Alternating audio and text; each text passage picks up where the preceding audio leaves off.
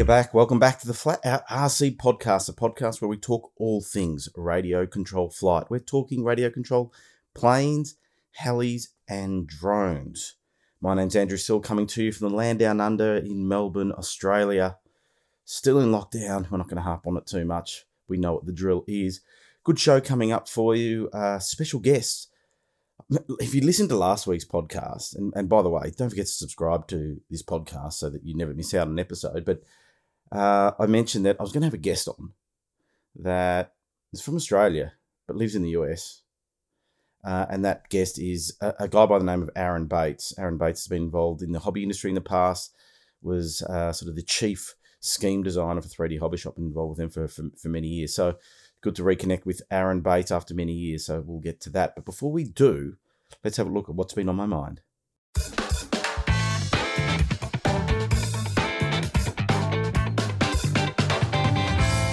Now, before I uh, get to tell you what's been on my mind in the past week, I just want to remind you about a couple of special offers, and I'll, I'll be brief this time. Uh, if you need an NGH engine, if you're looking for a petrol engine, a two stroke or four stroke, RC World are offering a 10% discount to flat out RC listeners, fans, gang members, whatever you want to call them. Uh, wide range of engines. Best thing to do is get onto rcworld.com.au down here in Geelong and Victoria. They will ship Australia wide. 10% discount on the entire range, two stroke and four stroke, as I mentioned. Um, small ones and big ones. I think they go up to a 60cc twin in the four stroke, which sounds awesome, and a 70cc twin in the two stroke.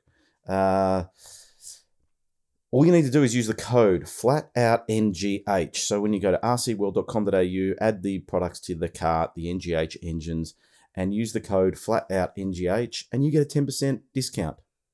Flat out NGH. That's all you need to do. 10% discount is yours on an NGH engine. Thank you, RC World. And another one, we've got another 10% discount offer from Scale Aero Products. Peter Goff at Scale Aero Products was on the podcast a few episodes ago. Offered a 10% discount to uh, the flat out RC fans. Uh, Scale Aero products offer a range of uh, laser cut kits, is, is predominantly what they have, uh, plus a few other accessories and things like that. But uh, they're offering 10% off all laser cut kits. So anything from gliders, they've got Aeroflite Aries glider there that looks really, really nice. I saw some photos up on the uh, the old Facebook the other day that uh, love that glider. I've actually got an old one here. I should take some photos of it and share it around. But uh, scaleaeroproducts.com.au is the website, scaleaeroproducts.com.au. Uh, go and have a look at their range. If you want a warbird, they've got it. If you want a civilian plane, they've got some. If you want a, uh, a glider, they've got them. If you want an old timer, got them as well. Some of the old sort of more vintage kits and and pretty affordable as well. So ten percent discount to make it even better for you. Just use the code flat out ten flat out one zero flat out one zero at scaleaeroproducts.com.au. So big thank you to RC World and Scale Aero Products for giving the flat out RC fans a discount. We all love a discount. Okay, so what's been on my mind? Well, I'll tell you what. I just got to, got to say something. Like my my my two minute rant last uh, week that was basically a message about respecting other people and respecting the rules. Jeez, a bit of fire around that. Um, not for many people, uh, but uh, anyway, that was a bit of a bit of fun. But um, my message still stands. Just uh, it's just about respect. And if you can't respect people, then fine, you're on your own.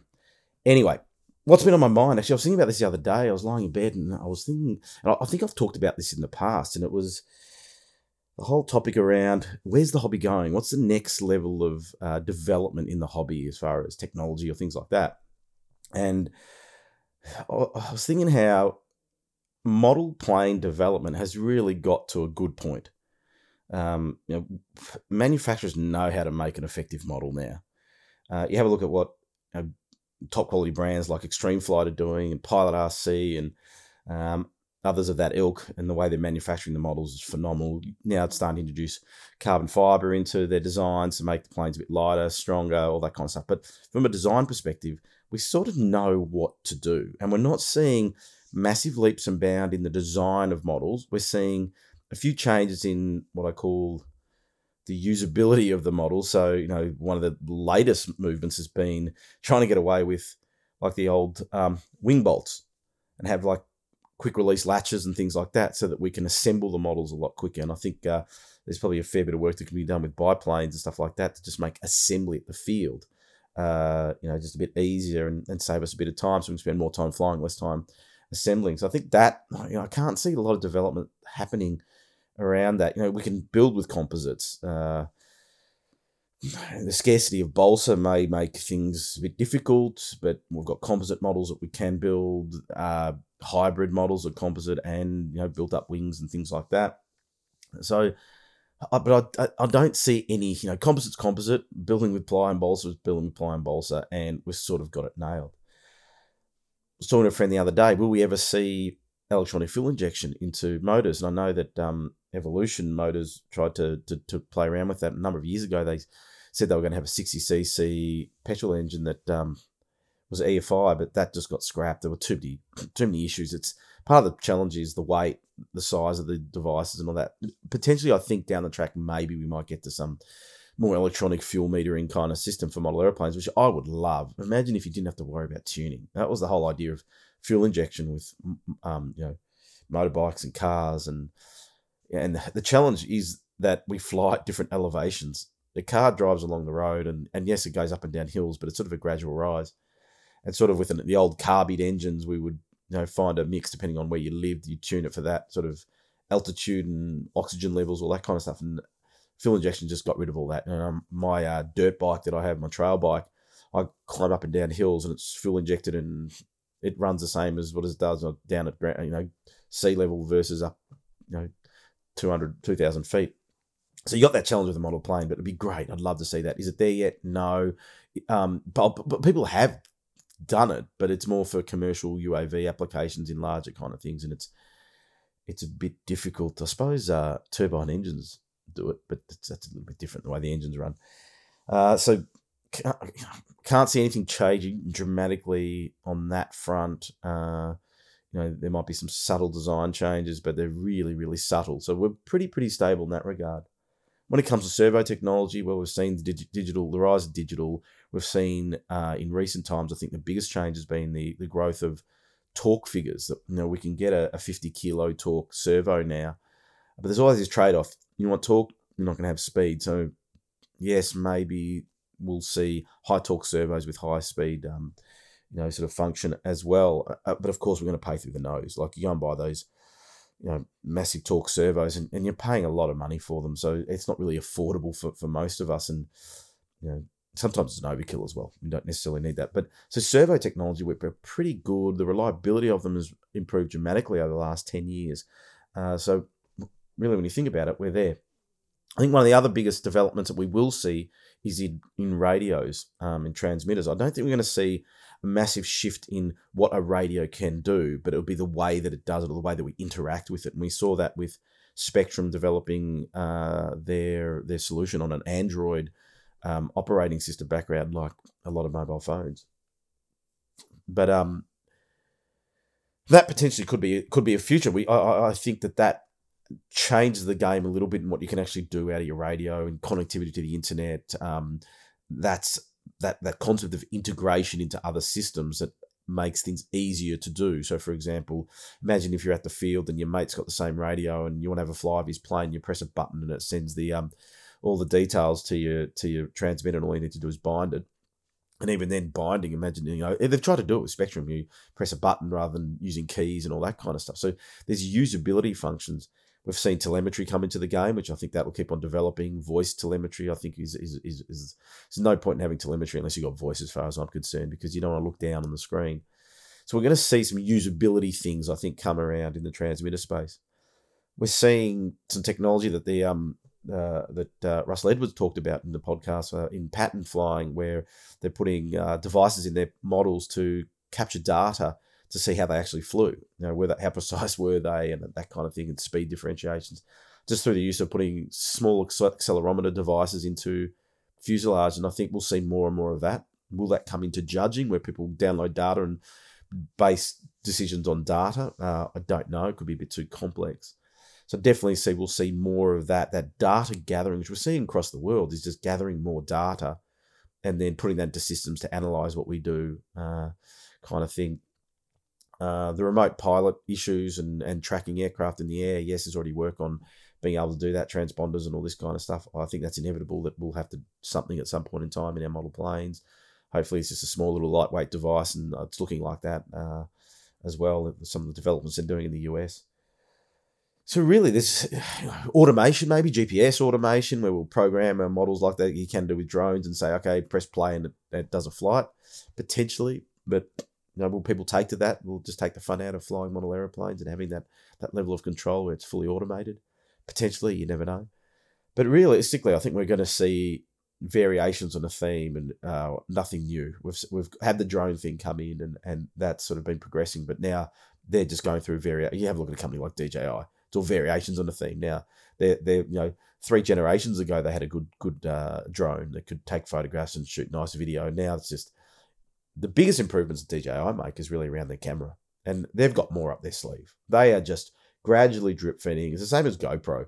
They are just gradually drip feeding technology out to the market um, just to have a new model every every year. So where will it go? If you've got any comments, send me a message. But uh, don't know where it's going to go, but I just don't think we're going to see massive leaps and bounds in, in different things in the next 10 years. But I could be proven wrong, but uh, we will see as long as we can keep on having fun.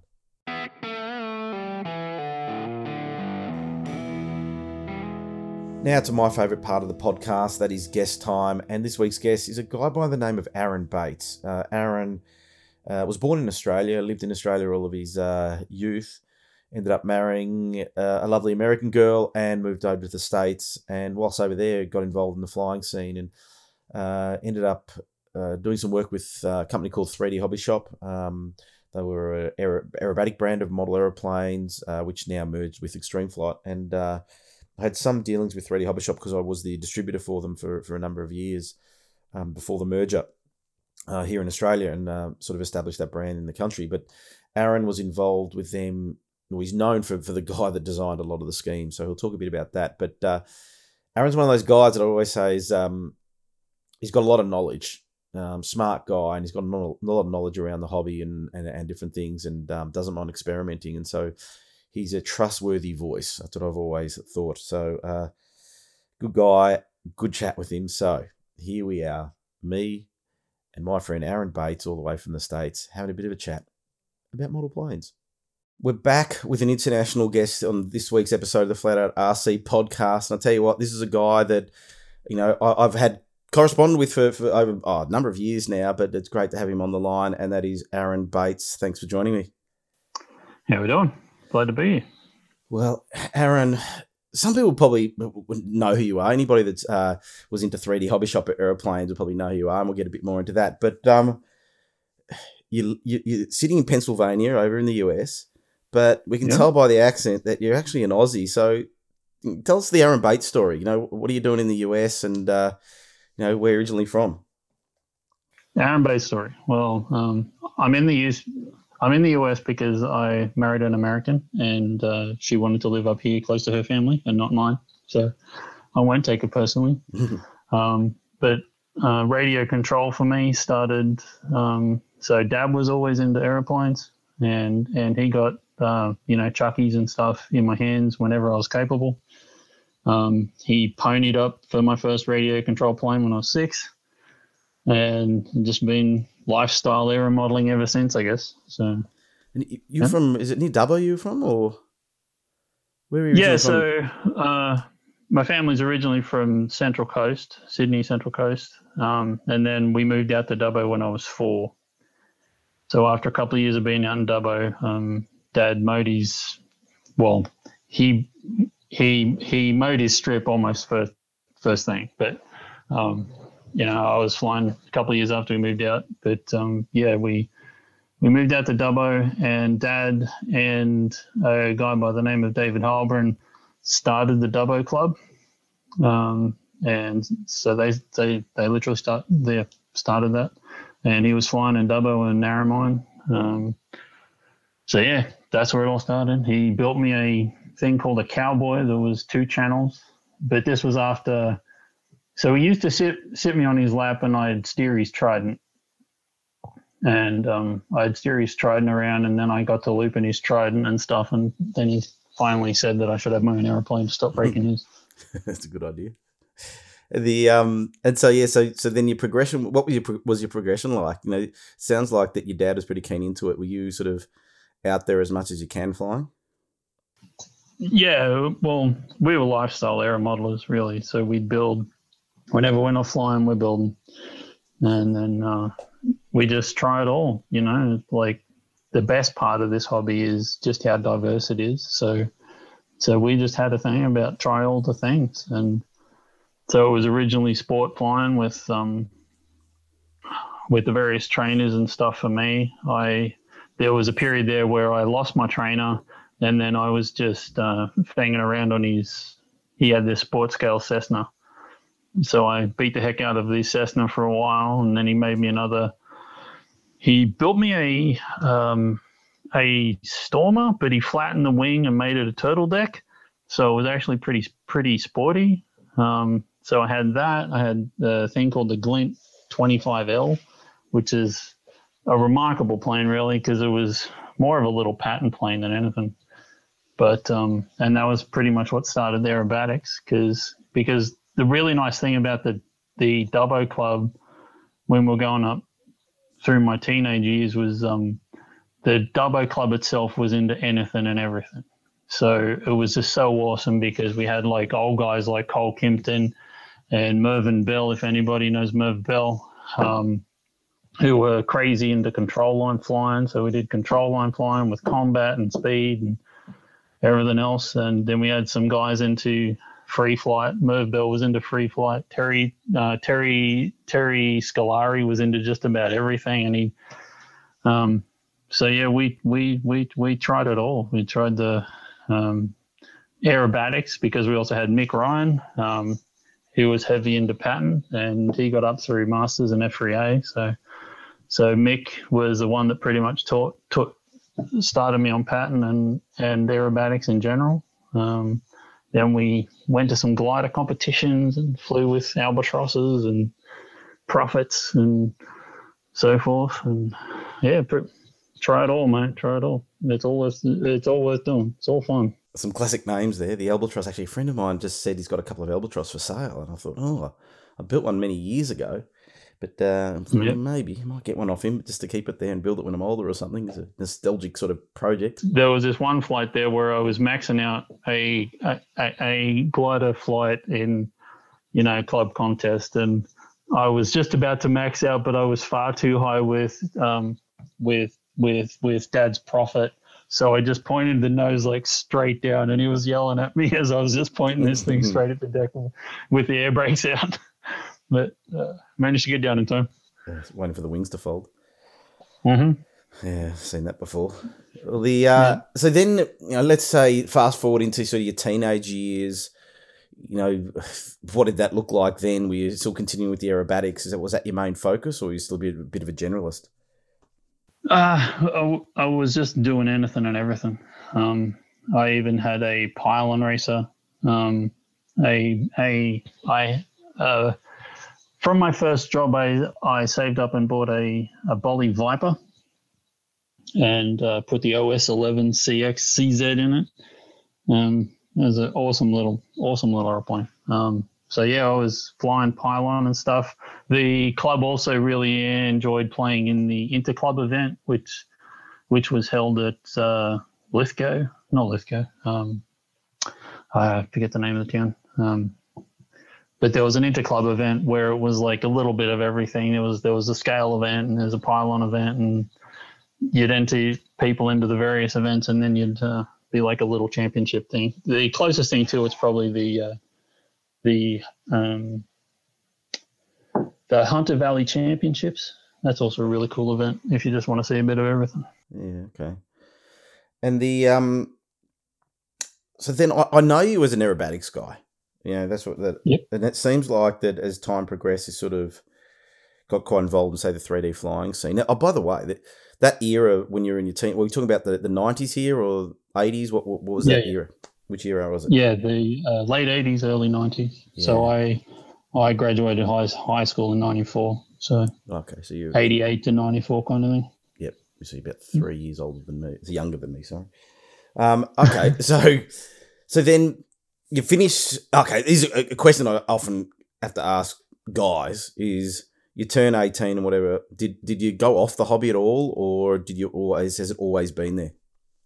Um, well, the hobby's always been there in some degree, but I definitely did a little bit less during uh, college and my first job. So I moved to col- I moved to Sydney to go to um, to graphic design school, and then um, but even then I was designing and building a a glider, a two meter glider, um, in that one little bedroom that I had, and and that was one thing that I got used to was was building on a board that I could just prop up against the wall. So so if you glue your jigs and everything to the board, then you can just pick the jig, pick the board up and just sit it against the wall. So I built a two meter glider that way. When I moved to, um, when I entered the workforce, I was building a pylon racer in the office. I had bolts of dust all over the office. So, so I definitely wasn't flying as much, but you know, the hobby's always, the hobby's always been there. Yeah. What about the 3D flying thing? How did you get into that? The 3D flying thing happened uh, after I um, moved up to the States. So I moved up to the States about 18 years ago. Um, and then I was dabbling with it, dabbling with the hobby here and there. And then I, I started doing reviews for RC groups. Um, and then I noticed that, that there wasn't a lot of aerobatic and 3D skill in the reviewer pool. So I was like, well, there's a lot of cool cool airplanes to fly if I can be the go-to reviewer for 3D stuff. So so that's when I started practicing hard in the simulator, and I got a couple of reviews. I reviewed the the Precision Aerobatics uh, Ultimate for for for RC groups. Um, a couple other things, and then it was also at that time that I started my own podcast that lasted for all of five minutes. Um, but I was doing a podcast thing and doing reviews and then that's when I went to SEF in Georgia, which is a massive electric event. And that's when I met uh, Ben from 3D Hobby Shop. And that's pretty much how, how, how that all started. I know you as, you know, the guy that designed a lot of the schemes on the 3D Hobby Shop planes. And so, yeah. So obviously you'd been you know, paying your dues in a kind of way in the hobby by doing the reviews and that kind of stuff. Because you know, a lot of people think that it's all yeah. and glamour when you get to do reviews, but there's actually a fair bit of work involved oh, in, no. in, in, work in, in doing it. Not, not only just building the model, but then flying it, and then writing the article, kind of thing. Um, you know, the flying stuff's the the, the, the fun stuff, but uh, and so yep. Uh, obviously, you know, you had a graphic design background, that kind of stuff. And, you know, at what stage did you enter into the 3D hobby shop sort of realm? Was it very in the early days or, you know, a bit after that? No, it was, it was about uh, 2007 or so, I, I guess. But, uh, but, a, but a bit of my shtick for the, for the graphic stuff has always been to, to try and help small businesses. So, so it's pretty common that that small small businesses are started by a bloke that's trying to do it all, and and a lot of this time it's a it's a technical expertise, and they're not very good at doing graphics or making logos and stuff. So so even back before I left Australia, I was helping out Bolly Props, and I looked after Bolly's web website and redid his logo and did a and did a bunch of stuff for Bolly. But then when I moved up and and started spending time with uh, with aerobatics and the 3D guys. I was hanging out on the RC Groups forum, spending a lot of time with Ben and talking to Ben a bunch, and then I helped him out with some graphics, uh, redid his web page, and then ended up doing some schemes for him, and pretty much started the ball rolling for for all the rest of it. And I was doing his schemes for for like eight for eight years or something. Really. It's interesting how um, people that really immerse themselves in the scene and, and really get involved often opportunities come up for them in other ways in, in the hobby. You know, like um, you know, yeah. the activity that you showed in RC groups and the interest and all that kind of stuff. You know, spawns other opportunities and and yeah, well, well, well, opportunities aside, it's still all about having fun. So, so I just go from thing to thing, tr- trying to have the most amount of fun that I can. And and one thing is is is like as a graphic designer, the the first time that you see see an ad that, that you designed in in a in a magazine's a really fun moment. The the first time that you see a a web page that you built a fun moment. The first time that you see your full your full page ad, and similarly, it was like I can design a scheme and then they can produce this scheme and then I can see this thing being being built and sold and out on the flying field. So that was a pretty exciting time to to get that done. My first color scheme. Let's talk about that design process because I, I think you know I, have dabbled in graphic design. You know, I run a marketing business and all that kind of stuff, and had employed graphic designers, whatever. And with graphic design, I always say that most of the time we're working on a flat plane. It's a sheet of paper kind of thing. Um, but when it comes to uh, designing a scheme on a model aircraft, you have to think a little bit differently because it's almost like a 3D design now that you're working on because, you know, you can wrap around things and curve surfaces yeah. and all this kind of stuff. So when it comes to designing the schemes, what is the process that you take? Well, admittedly, for most schemes, they all start two dimensional. So, so for most schemes, and you can pretty much see it in a scheme when the designers pretty much left the top of the airplane to do whatever. So what it used to be is the side of the aeroplane would look fantastic, and then you'd see the scheme wrap around, and there wasn't much love given to the top. Like they just carry all the shapes over until they hit the middle, and that's that. Um, but that was pretty much the way that I worked as well, up until things like um, the first time that I really futzed around with the top of the aeroplane was the Velox, um, because I introduced a um, a a racing stripe kind kind of look to it. But um, and then started putting a lot more more attention into the top of things. And since then, everybody's followed suit, and now we get a lot more interesting tops of airplanes now. So I'll I'll try and claim that I started that, but we'll see what happens. For the 3D Hobby Shop fans out there, what are some of the the, the, the schemes that you designed? Um, schemes that I've designed, um, probably uh, probably the most famous games now would be the heavy metal. That that that one stands out. It's the big MXX from from Extreme Flight. It's got a yellow checkered tail. It's it's it's a printed scheme, and I put um, weathering detail all over it, panel detail all over it. So it's a nice blend of warbird look with a with an aerobatic flavor. Um, there's also the uh, the demonstrator, which is also a printed scheme. But before that, it'd be schemes like the 60 inch Velox, which is a pretty dynamic thing. Um, actually, I'm I should have mentioned the most famous one, which is probably the uh, the AJ Slick, uh, the original 104 inch Slick with the big stars on the wings. Yeah, that's probably the most famous of the schemes that I've done the most ripped off. It, has been copied plenty of times. I was about to say that. I was about to say that the amount of times those stars have been ripped off by other manufacturers is amazing. I've got one sitting in my trailer. Yeah. I've got a 104 next to what I think is your, you know, the, the, the most beautiful scheme that I've ever seen a model aeroplane, which is the 3D Hobby Shop 108 Extra or the 75 inch Extra, the smaller smaller version. Was there another version as well, smaller than that? Can't remember, but um, but no, the smallest that that got was 60 inches. Yeah, yeah. So there's was the 57. Yeah, yeah, and uh, that is just an absolutely striking scheme that you know I was saying to you earlier off air that when when Ben Fisher sent me the uh, the prototype photos, I just fell in love with that that that model, and I knew I had to have one, and so I made sure that when I bought some in, I kept a couple for me because I was just you know it was just a classic scheme. But yep. that slick scheme, man, those stars. It's all your fault that everybody started putting stars on the planes after after that one. Stars after that. Yeah, yeah. As, actually, I was talking to a, a guy in China and um, manufacturer oh, many years ago, and I said to him, um, "Why are you copying other people's schemes? You know, the stars and all that kind of stuff." And he said to me, quite innocently, he said, "Well, that's what people like." I said, "Yeah, but." Yeah they don't like it when you copy somebody else. You should do your own thing. He said, okay, okay, I won't do that again. Literally, it was that innocent that he just thought that people like that. So we just copy that scheme. They like that aeroplane. So we just copy the scheme. I'm thinking, oh, that was interesting.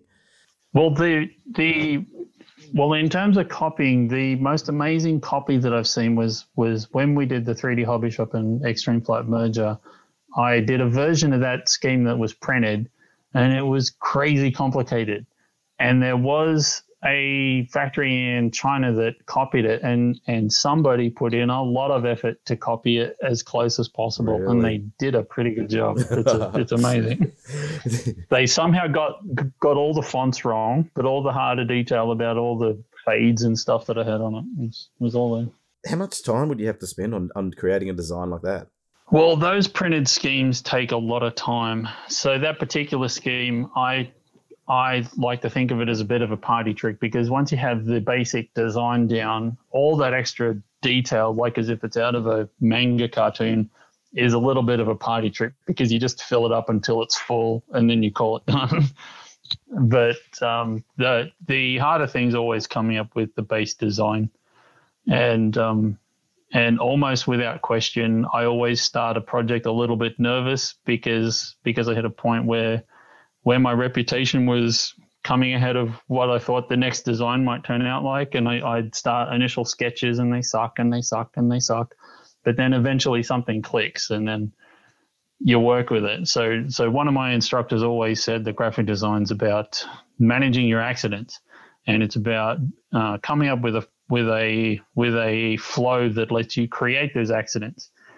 So I usually started with a pencil sketch, and if you're sketching wildly, then random lines can fall down a little bit differently every now and then. So you rub off a line and try another line, and uh, eventually an accident comes along, and you think, well, that actually looks pretty good, and then you tweak it and you tweak it here and there, and then it's a process of refinement and, until you come up with something. But definitely the hardest scheme that I ever come up with were the with the scale warbirds for aces high for a very extreme flight, the Focke-Wulf right. and the and the P forty seven.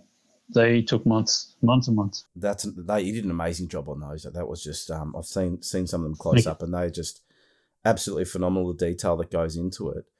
Uh, you know, well, you said yeah, because yeah, because the the biggest thing with those was was that I was um, because I also did a little bit of scale back in Dubbo and stuff. And um, certainly Mick, Mick Ryan. So Mick Ryan's to blame for both both my scale interest and the pattern interest. But uh, Mick was always on about the the absolute detail of things, and and one of the things that I got into was was that if you do a quick search for color schemes on warbirds on the internet, you actually come up with color plates that have been created by by um, by by plastic model kit manufacturers and stuff, and and a lot of the time they're not actually accurate. Whereas for the Focke-Wulf and that, I, I actually took the time to to to try and find the photos of an exact aeroplane, and then replicate what I could see on the exact aeroplane and nothing else. And that includes the dirt, that includes the paint, and everything else. So so so for example, on the uh, was it on the P forty seven there's a scheme that you can find if you do an internet search called Genie, and on all the color plates that that you might find, there's this. Well, there's a nose art of the sexy lady on the side of the nose, but there's the text Genie written over it. But none of the photos that I could see of the actual airplane had had the word Genie written on it. So I didn't put Genie on it. Hmm. So things like that, and and then you see various models of Genie out there, and Genie's written on, and it's like, well, it looks nice, but I can't say that I've ever seen that stamped on it. So, yeah. To, to me, from looking from the outside, you, you seem to be a very methodical person when, when whatever you do. You seem to be quite methodical, and you know, having listened to you on other podcasts and things like that over the years, um, you know, and videos. I'm more passionate than than methodical. So so whatever I'm doing is coming out of passion than than method. well, it, it, it well, I've said this before that there are some people that when they talk and give you advice, you know they know what they're talking about, and I put you in that category. You know, some of the stuff that I've heard you talk about and whatever. Um, so you know, trustworthy, um, really in, in, your advice. I think. Um, with now with your you, you've actually designed schemes for other other brands as well. What are some of the other other designs that people may be aware of that you've you've developed? Um, well, the, the other manufacturers would would be most notably FMS. Um, so I designed the scheme on the Super Easy, which is a trainer that I love to thrash out the front yard. It's just such a fun aeroplane. The Super Easy, so they just handed me a white aeroplane and I, I named it for them and made a logo and put put the scheme on it. And then there was also a jet called the Super Scorpion, which I think might be a bit of a clone of someone else's Super Scorpion, but I put the FMS scheme on theirs. Um, Is that the red one? and then there's a yeah, the red one. And then there's always scheme schemes in the works. I owe I owe a couple of schemes to a, a couple of people as it is. Um, but one thing that I'm really looking forward to is um, I might have the chance to update the scheme on a full scale airplane this winter. So really looking forward to that. There's a there's a guy that I know. Shout out to Ray Younger up in Darwin, and uh, he he Hmm. he dabbles with um designing schemes and stuff. And um, through our friend Ido Segev, we got the opportunity to do some schemes for the Foxbat aircraft, the Aeropract, uh, the Yeah. light sport aircraft. And uh, I think that yeah, that's a great crossover in getting into full size. Um, into full size work. There's a guy in Europe. Is it? Uh, is it Marco Mirko Pec- Pecca- Mirko Pecoraro? Pecoraro. That um, he does some nice schemes as well. But um, Mirko, well, well, Mirko's the Mirko's the benchmark. So Mirko's done done all the really famous, all the famous schemes, like um, the current extra that's been flown with the blue and the purple. He did the scheme for um, the RC Group's owner. Um, that's right. get his name off the top of my head. Um, but yeah, Mirko's done done all the big ones. Um, yeah, he's he's a really tough act to follow because he's really good at. it. He is no, he's, he's very very good. Now, uh, actually, there was a question I'm going to ask you. So we often talk about uh, schemes on, especially aerobatic planes that you're you're throwing around the sky. Um, there's a lot of talk about you know visibility of the scheme and that kind of stuff. When you're designing these schemes for aerobatic planes, are you keeping that in mind? That you want Absolutely, absolutely, because it's because it's also so also because um, we try to we we try to satisfy as many people as possible. So so there's always the chance that if you're doing a, a, giant scale thing that that it might be used in IMAC, and then you're up against all the perceptions of what people think. It isn't about what actually works. It's it's about what people think works for judging. So so things like uh, a lot of span wise lines to to help the judges see sight sight the line of the aircraft. So um, so depending on the task, it'll be based on um, as to that kind of thing. And and and when asking as to what the client wants, I would actually start off with do you want a competition scheme or do you just want to have someone fall in love with it? Because they're two very different things, really. Well, one thing I do like though is um, oh, I've got this philosophy. I don't know whether I'm correct, but I like think I am. Is that when we we we look at colors, and you know, people say, "Oh, it's a nice fluorescent color. It's going to be easy to see in the sky," and I always think that well, you get out, get out there on an overcast day, and all the colors just end up looking grey. Like it's just yeah, get up in the air. It's like I can't really see. Yeah. But what I like is seeing that big contrast of colors. Yeah, absolutely. Well, the well the contrast is is is where the visibility comes out because what a lot of people don't realize is that if they use a lot of midtones, when the airplane starts moving, all those midtones just mash together, and you can't see it. So if you have to, so so so if you play with a with a very contrasting color, then you'll get a better chance of um, seeing what the airplane's doing. Well, I used to use the underside of the wings as an example where you'd have a big black Yep. strip. You'd have Absolutely. an opposing white strip, and then you go, yep. Yep. I can see that in any any conditions, and that's what I look for. So, uh, yeah, yeah. uh, thanks for doing that. I really enjoy that, that the part aspect of the Yeah, that's what. I like about the underside though is is on top I usually get get to do something fairly bright and complicated, but the bottom is is where I get to flex the just a real simple design with a little bit of flair and it's and, and it's actually a nice change of speed to to to pimping out the top of it. Yeah, and no doubt you'd have to be keeping in mind the actual manufacturing process of how they can actually make these schemes. Now, the printed Yeah, schemes, it's a little bit different. But um, I did speak to But the it manu- also changes everything. Yeah. Yeah. I did speak to the manufacturer in um in China about the printed schemes, and he said, "Oh yeah, it doesn't Yeah. like he doesn't like doing them. It's just extra work, and it's just hard." But uh, Yeah, the issue with the printed schemes also um, it's it's also to do with the parts. They're also a nightmare to match the paint. uh, um, because because regardless as to how many times you send it through the printer, it isn't a solid color. So you end up with a slight texture that changes the hue of how it looks in the sun versus how it looks in the workshop because you get people taking it out of the box in the workshop and it looks terrible. But if you take it out in the sun, the paint matches when in the sun. So it's like, what do you do? Um, all that kind of stuff. Yeah. The remember the 3D hobby shop was at the 91 Edge or 91 or 92 Edge, the red one? There were two schemes. There was a white one and a red scheme. Um, yep. And there was the a big one, the 106 scheme and the red scheme. Yep. Yeah. The the that red scheme in photos, I never was. It was was nice, but it was one of those schemes that when you saw it in real life, you just thought, "Oh, this is just the best." It really was one of those things that came mm. to hmm. life when you saw it in um in real life rather than uh, than off a photo. So yeah, I was a Yep. It was definitely one of, my favorite schemes. Yeah. One of my favorite schemes. It's good playing. And of course that merged into the um into the demonstrator, didn't it? Yeah, so the demonstrator was fun because I I started with a clean slate and I just did what I wanted to see. And it was greenlit. They printed it, even with all the even with all the inside jokes all over it. So what it, inside jokes? Like it has the big six. Well, it has a six printed on the print printed on the wing and the um, printed on the wing and the rear fuselage. Well, six is the atomic weight of carbon. Uh, and it was full of carbon fiber. You, you know, so, uh, yeah. that demonstrator scheme. I think it was it divided people. There were some people that loved it, and some people that didn't didn't like it. I've got a number of friends that think it's just the best scheme ever designed in the world, and of course they rushed out and bought them uh, when they were available. So that was yeah, that, that was a phase.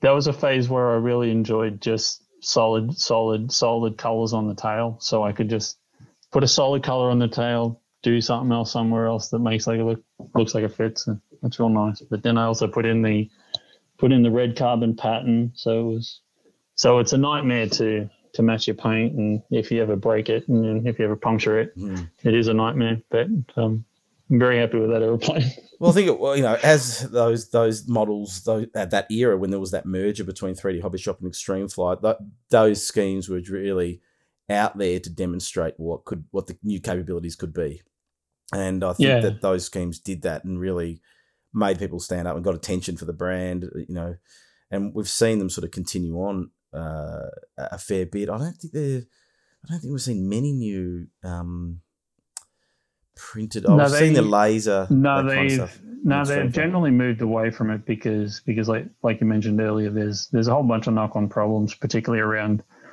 have because they have to clear it, they have to do everything else. Um, but there are some schemes that I that I actually designed to be covered traditionally, but they ended up printing it for some reason that that I don't understand. Like there's the there's the laser, the the the red, white, and blue laser. Um, so I designed that to be to be produced in in Ultracote trim, yeah. but they printed it for some reason. So yeah, that could have been done. That yeah, yeah. So that's above my pay grade, but but I was very happy with that scheme too. Yeah. Um, but the last one that I did was also an Ultracote scheme, which is the um, the Raven, the Turbo Raven. Oh, okay. To Cody Wichik. Okay. So there's another side to that we've seen with your aero modeling is that is what I call the experimental side, especially around some of these um, aerobatic models. Now, one of the the first model that comes to mind is the the Super Honey Badger. Now, this was something yeah. that I think you gave it. You came up with the name, didn't you? But um, tell tell everybody yeah. about what this this model, the Super Honey Badger, was all about. Yeah, well, the Super Honey Badger um, was about the King 50. So the the story of the Honey Badger started with the King 50, which is a competition which is just about impressing people. And I'm not that good a pilot, so I wasn't going to win based on my flying merit. So I had to do something else. So it was all about coming up with other ideas for that competition that would be fun, be amusing, at least, you know, something or other. So the first year I actually started out with some air horns. So I filled the fuselage with air horns, but the air horn wasn't loud enough. So it really wasn't impressive enough. The like the airplane just squeaked. Like I like I come up to hover and it just squeaked. the horn just wasn't powerful enough. but then the second year, I I tried to build in some. I tried to uh, a a flagpole that was engineered so that I could fly rolling harriers while flying a flag. Um, and then after that, I had the idea to try and improve the yaw. So one of the things that RJ Gritter did in the first King 50 was he mounted rockets to his wingtips so that he could do a pinwheel on a downline. Hmm. And so from that, I I was like, well, well, if you think about an aerobatic plane, the the most laziest axis is is the yaw axis. So there's a lot of fun to be had if we can get the yaw axis as fun as the other axis. So I started out with air brakes, and while the air brakes on each wingtip turned out to be a big disappointment and a hell of a lot of effort for very for very low result, it was while I was building those those those that I that I was like, why don't I just put a tail rotor in this thing? So the year after that, I put a tail rotor in it, and that's the Super Honey Badger. So you basically grabbed it was it was a extra, wasn't it? 3D Hobby Shop 86 inch extra or yep. something like that, wasn't it? Yep. And then so that's where the S so that's where the Honey Badger come from because it was an extra SHP. So I changed that to the extra SHB Super Honey Badger.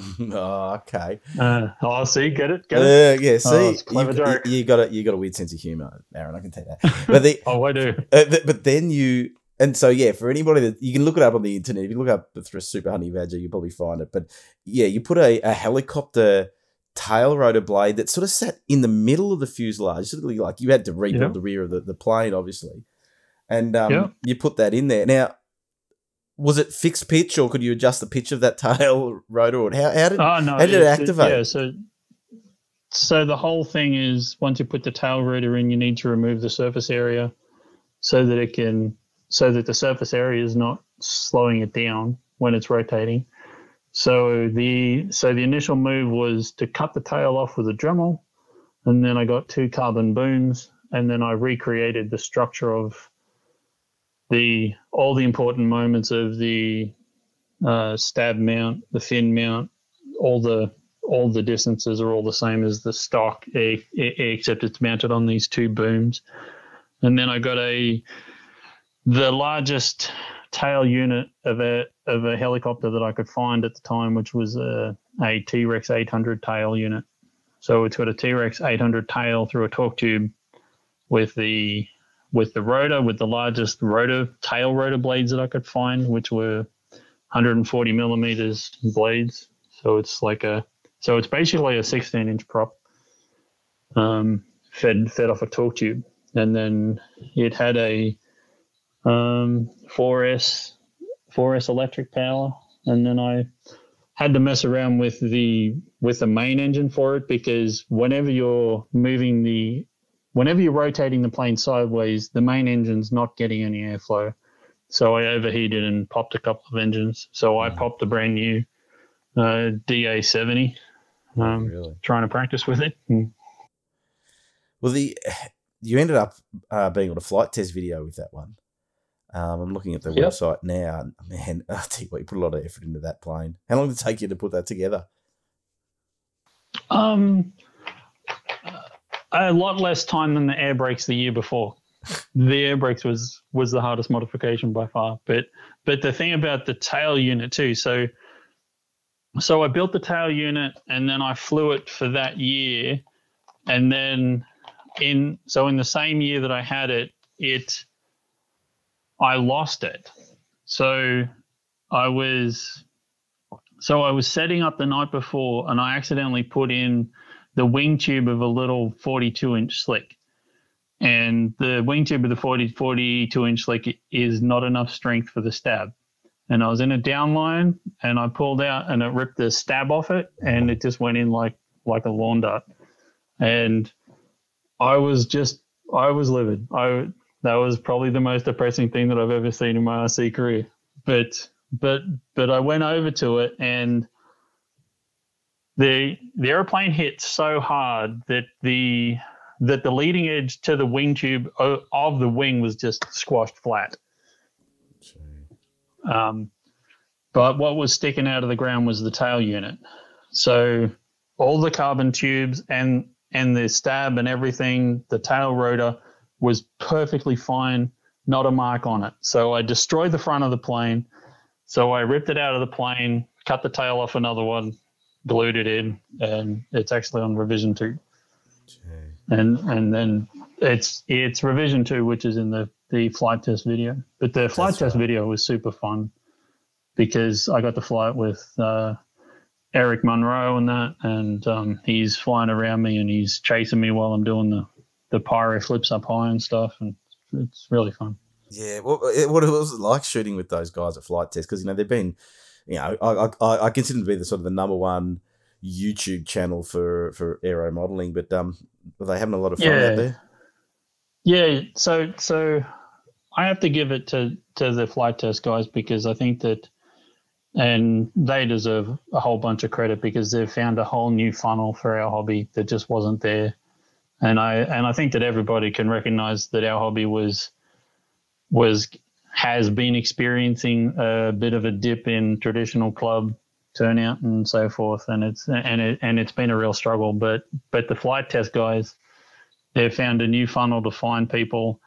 And what I like about it is because they're playing around with cheap three dollar foamies that all these people are just willing to get in and hack stuff up and have fun and they're not worried about crashing a model. And all this other stuff. Like if like if you learn in the traditional way, you have some built up balsa trainer that you're worried about crashing it and everything else. Whereas the Flite Test guys and like anybody that starts with the Flite Test stuff, you're not going to be worried about breaking your plane. You're just going to be worried about having fun. And that's just awesome and that's all those guys are about is just having fun. And I, a lot of love for that. Yeah, I think you're right. You know, the, the, emphasis on fun is, is definitely there because everything they do is just about yeah. doing some crazy stuff and, you know experimenting with things and and seeing how they go. And um, and I think that's what gets yeah. the audience on a YouTube perspective. It's doing something different. It's always those out of the ordinary sort of channels that get get the attention. You know, I, yeah, the only thing that I could say bad about them is that they really haven't taught people about safety, and that's that was the most scary thing about turning up the Flite Test. The first time was so you turn up the Flite Test and you have literally a thousand people that are just crazy eager and just want to have fun, but they haven't learned any lesson about flight line safety. They don't know what a pilot station is, and it's there's just no rules. And when I was doing the the the the the honey badger demo, you have literally all these people lined up right on the strip, and you're ripping this petrol powered plane down the strip, and and all these people are just moving in, and mm. you don't have room to land. So literally, when I was landing, I was like, "Can you give me some room?" yeah. It's, it's actually it's interesting observation because I've seen that as well. Um, predominantly park flyers that sort of taught themselves and went to the local park to fly. And mm-hmm. then you mm-hmm. take them into a, a, forum where there's lots of other people flying model planes. They just, some people can organically sort of work it out that, oh, you know, we've got to coordinate ourselves here. But yeah. Know, there's been, you know, there's a club here in Melbourne that I know of that um, sort of emerged out of park flyers and they took that ethos to a club environment and you got people taking yeah. off in different directions, and you, you name it, it's just mayhem yeah. ensues. Um, but as you know, yeah. when you go to that club environment, they drum it into you. You know, we're going to fly left hand or right hand circuits. If there's more than one plane in the air, and you're going to stand in the flight box and you know call out your maneuvers on the ground. You know that kind of thing. Yeah, yeah. Humans are funny because because obviously the ideal thing is somewhere in the middle, and it's like how do you find that somewhere in the middle?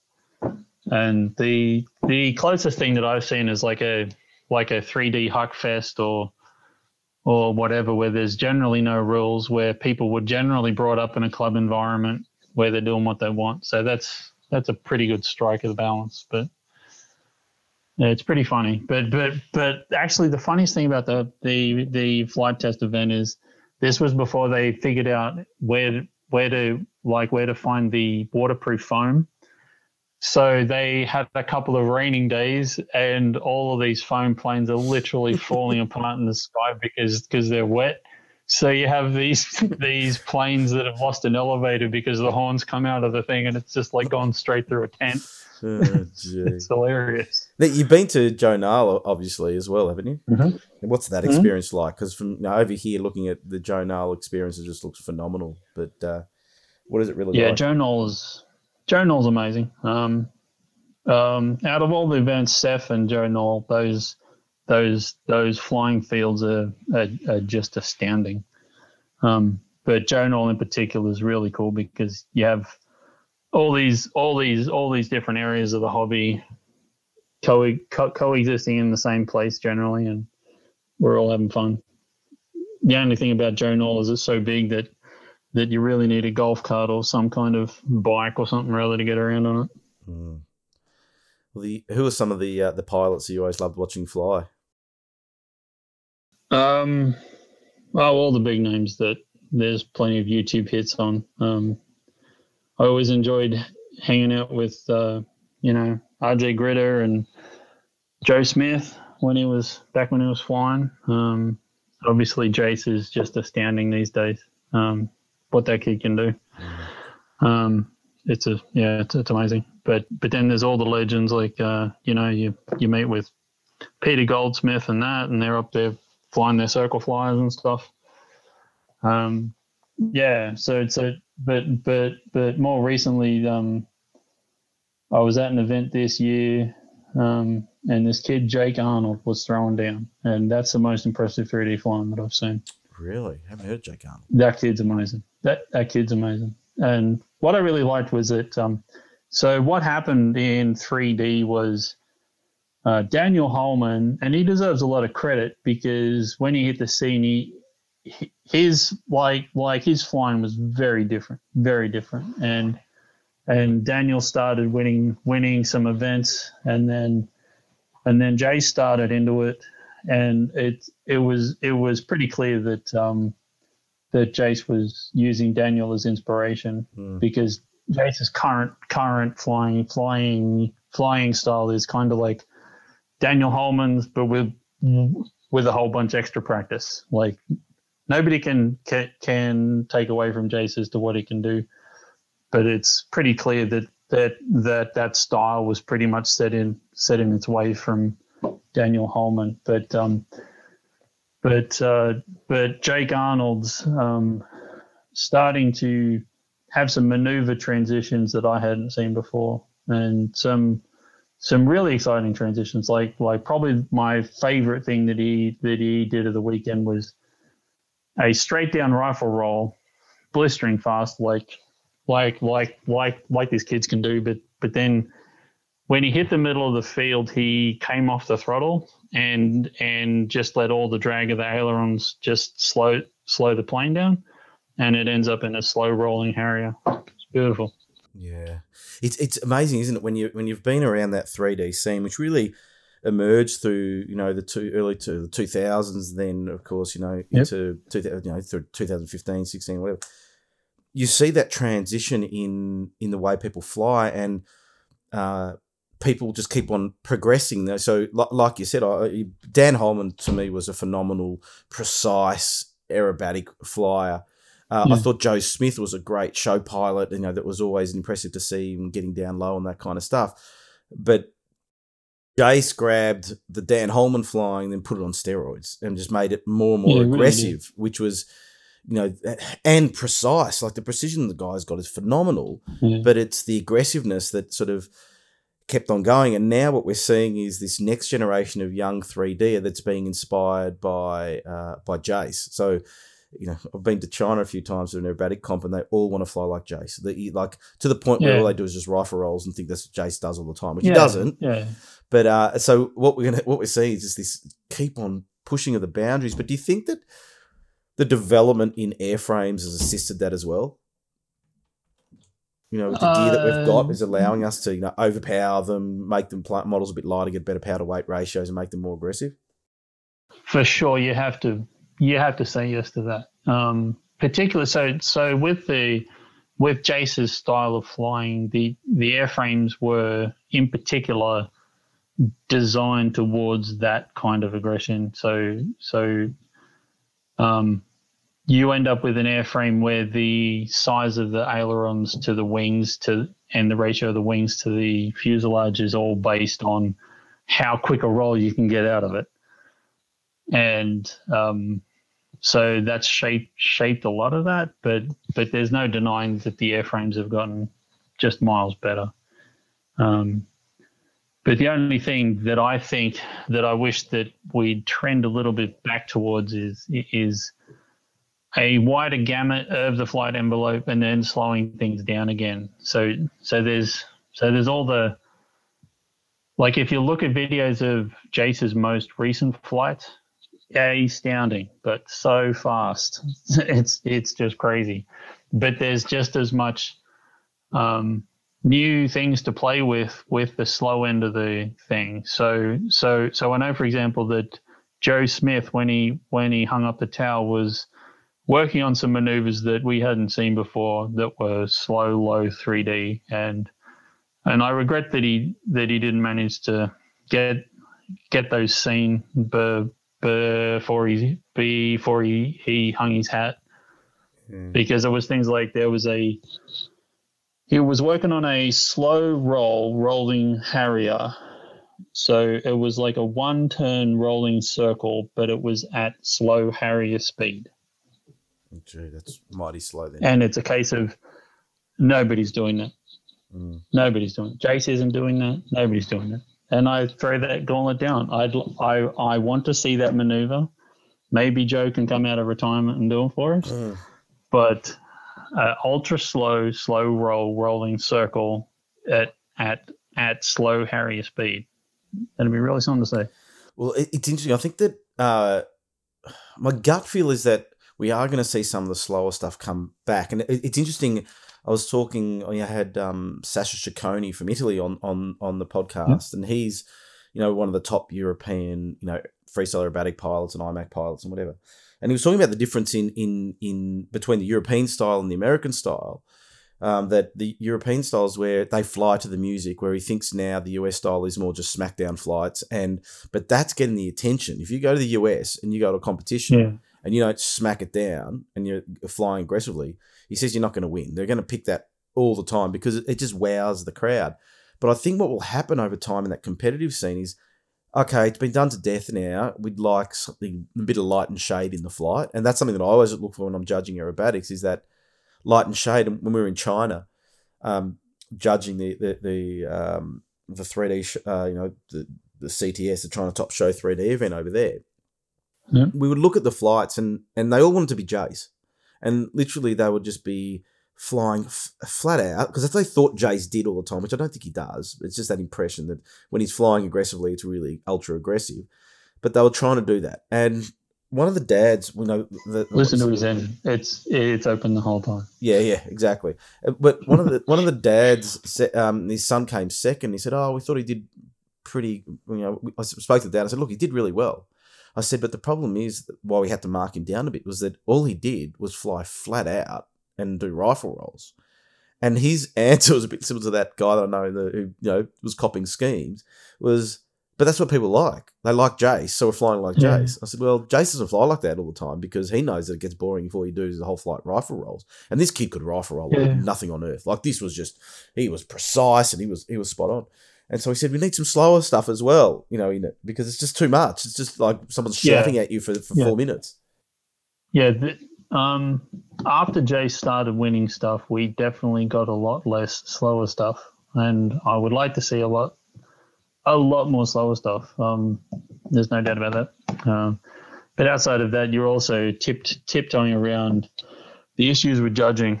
And I have long rants about the issues with judging because because I got a good couple of mates that, that that after every con, like every competition, they always had complaints about what happened with the judging, and and the judging is so irregular and so messed up that regretfully somebody's somebody's um, what's the word I'm looking for? Um, somebody's reputation is as important to their scoring as what their flying is doing. So so so I don't. Um, so Gernot Bruckmann is an astounding pilot by all measures, right? But at the TOC ones, so there was a so one of the last TOCs, there was a maneuver where they they had to fly a two roll rolling eight, uh, but it was on 45 degrees, right? So if you pick up the figure eight, so it's on 40, 45 degrees, your wings are 45 degrees top and bottom of the eight. Well, he flew the maneuver so that his wings were level top and bottom of the eight. And other pilots flew it so their wings were at 45 degrees to the maneuver as described. And they all had similar scores. So one of those, one of the, that style of flying that figure should have been terribly scored. Mm. But they didn't because judging is just silly. And it's regretful because because there's so much skill involved in the flying that it has to come down to a, a very flawed process of judging. Well, you've raised so a, regretful. It's true, and, and uh, it's something that I've I've spoken a lot about with with friends, especially in the IMAC scene, and I've identified that the way that these competitions are judged is the biggest problem because often yeah. you know here in Australia I think no doubt elsewhere in the world in an IMAC competition um, and pattern competitions you don't have the same judges judging everybody's flight it's the peers judging. Yeah. So how do you know that that guy that's in sportsman category knows exactly what the snap roll is supposed to look like? That what is that training on, on how to do it? Because there's so many different arguments yeah. about what a snap roll should look like, for example, that you can't get this level of consistency. And it's always a complaint. There are always people saying, well, I yeah. thought I did better and whatever. And so I was talking to a, a mate of mine, Chris Rutnut Ruddo, who's involved with the IMAC scene here, about this and saying, you'll never get to a decent level of judging until you have certified judges that judge everybody, which is a hard thing to do because the people have to sit there for a long time and you know concentrate. No, well, well, even that's flawed. To be honest, like, um, regretfully, like I said, the the the the reputation counts. Like the first time that I saw Jace, like if you watch Jace's videos, uh, the first time he went to Tucson, he should have beat Gernot yeah. I don't think that there's any way that you can watch those videos and watch those flights and and watch those flights objectively and come at any other way because Gernot was flying some massive 200 cc thing. Yeah. Those difficulty levels weren't as high, and Jace was Jace was on point. Mm. So it's just one of those super difficult problems that I don't think that there's a very good answer to. So we're just going to clumsily stumble our way through just because we like to watch the flying eventually. do you know what's interesting? I think that um, I was talking to a, a, guy on the podcast that was involved in pattern flying, and what they've got now, someone's invented this like device with all these accelerometers and stuff in it that sit in your aeroplane and basically map yeah. out the flight. And I said to him, Do you ever think that that will come into play with judging where they're going to get that data file and be able to map it and say, Oh, look, he didn't center his you know there'll be certain things you won't be able to judge, but positioning of the aircraft you'll be able to judge on the on the data. And I said, uh, you know, do you think that'll ever come into it? But you know, I, I, I like I started talking about, you know, here's some ideas of make sure that yeah. everybody records everybody's flight so that you can protest and go back to the video footage or something like that to see, even though it's sometimes yeah. hard to film to see exactly what happened. But um, yeah, know. I've thought about it a lot, and and and the one thing that I keep thinking of maybe is that there's some kind of um, final impression. There has to be a because if you talk to people about the general impression of the flight, like I thought that this flight was more precise than that flight. Like after all the judging's done, people, even the pilots, write down their impression as to how those flights were just ordered in general.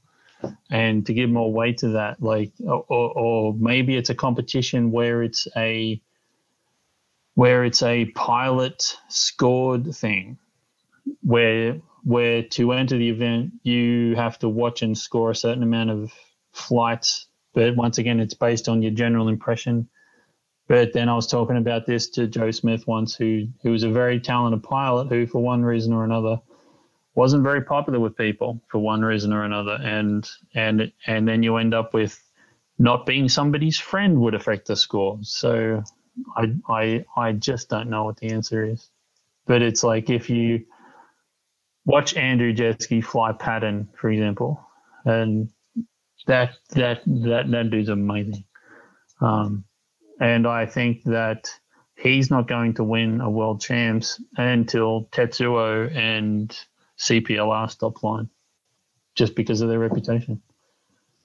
Yeah, definitely. So it it, it must influence. It must influence people. Like, oh, here, here comes Jason yeah. Doucet. Let's see what he can do. No, oh, he's well, great. You know, before they well, even, even in off. pattern, for example. So, so, so you end up with a judging thing where what you're flying will uh, will uh, affect your scores. So, if you get into flying an IMAC, what you're flying will affect your score, and it's got nothing to do with your flying or how well that airplane's performing. So, if so, if you turn up to a pattern contest and your aeroplane isn't a, isn't a two meter composite, you're not going to win the top class. You're not going to win that top class mm. because the judges or whoever know from walking around that you might be flying some cheap balsa thing and you're not going to win because it's like I was at SEFF once and um, so at the end of the weekend there was just myself, Ben, and and Andrew, literally in the entire Hodges Hobbies field amazing. And and Andrew's flying this.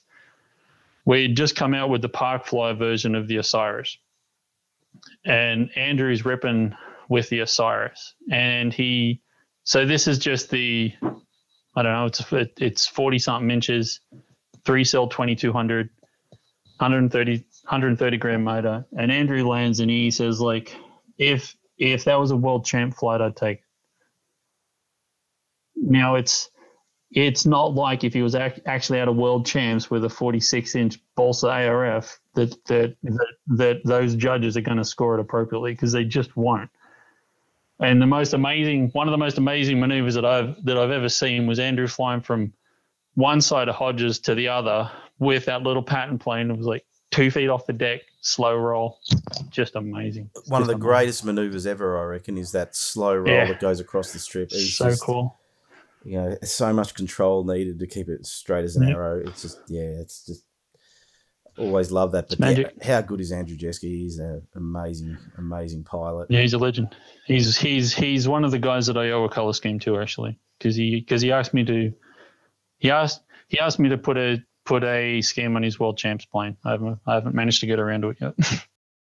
I'll tell you what, you've, the, the world champs are coming to Australia um, in 2023. Yeah. So you've got to have something ready for, you know, you should do that. Do something for the Australian. Tell him I'm going to, you're going to yeah. save the scheme. I'll put a kangaroo on it. Yeah, that's. Don't that's, argue about the kangaroo. that's right. Yeah, yeah. They'll love you. You'll get extra points from the judges. Yeah, exactly. kangaroo in the model. But um, yeah, he's a phenomenal, phenomenal pilot. Yeah, he's cool. Um, so let's fast forward to nowadays. You know, what does your aero modeling look like at the moment? My aero modeling at, at, at the moment is mostly whatever I can get away with at home. So I'm flying out of my front yard. There's a couple of videos that I've uploaded of flying out of the front yard. It is a large front yard. Yeah. But I but I do have a airstrip, an old abandoned airstrip along the property line. So um, that goes down very well. So I'm mostly tweaking on the honey badger. The honey badger is actually getting an upgrade. Oh, really? So I have to rebuild it I am going to put on some edge wings. I'm going to rebuild the fuselage. I need to put a new power plant in it. The rotor motor is got a larger motor in it and is going from four cells to six cells. So that's a project that's currently in the works. Um, that's cool. I didn't know you were still doing work on that. I thought you might have retired uh, that and said, uh, "No, it's done." No, no. Well, there's still so so so many maneuvers that I haven't tried out yet. That is just crazy. Um, I have a Velox a, a 70 inch Velox that I've been tweaking. I modified the rudder on it. I put the SFGs off a 100cc aeroplane on it, and it's fantastic. And how does it change it? It was, you know, we started seeing the SFGs coming into the whole 3D thing, and you know, what's your thought on them? Uh, SFGs are wonderful. So I come up with a version of SFGs that we ended up calling Hatchet SFGs. So on the 42 inch, the, the last revision of the 42 inch slick for some reason, when we put it into an inverted Harrier with the stock SFGs, it was crazy unstable for some reason. But I designed a different set of SFGs that that move the center of pressure forward. Um, they sit sit a little forward of the uh, leading edge, but um, and their higher aspect ratio, but that made it super stable and super nice. So, um, so those are the SFGs that I fly at the moment, and some people might hate them because they look like Tie Fighters or whatever. But it's just so much fun to be had because that Velox but between the rudder modification and the SFGs, it does the tightest knife edge loop that I've seen. Hmm. it's just super crazy. It does crazy uh, pop tops and, and everything. So that thing's just so much fun. I'm I'm just surprised that I haven't ripped, ripped the wings off it yet. Yeah. Um, the other thing that I'm tweaking is so one of the things that I like about the 42 inch slick, even though they're not being made anymore, is you can't break them in the air. They're just about indestructible. So so you can do so so so the huge party trick is to do a full speed, full throttle downline blender all day long. It just you you you just can't harm it. So I've been souping up a 42 inch slick. I've taken to a a larger motor with a Dremel. So so I have a larger motor that's the same weight as the stock motor, but the end result was um, a 3D plane. So so with a 3D plane, 3D starts at about 130 watts per pound, going up to most people and enjoying about 200 or 250 watts per pound. My little 42 inch slick will be um, 500 watts per pound. It's going to be crazy.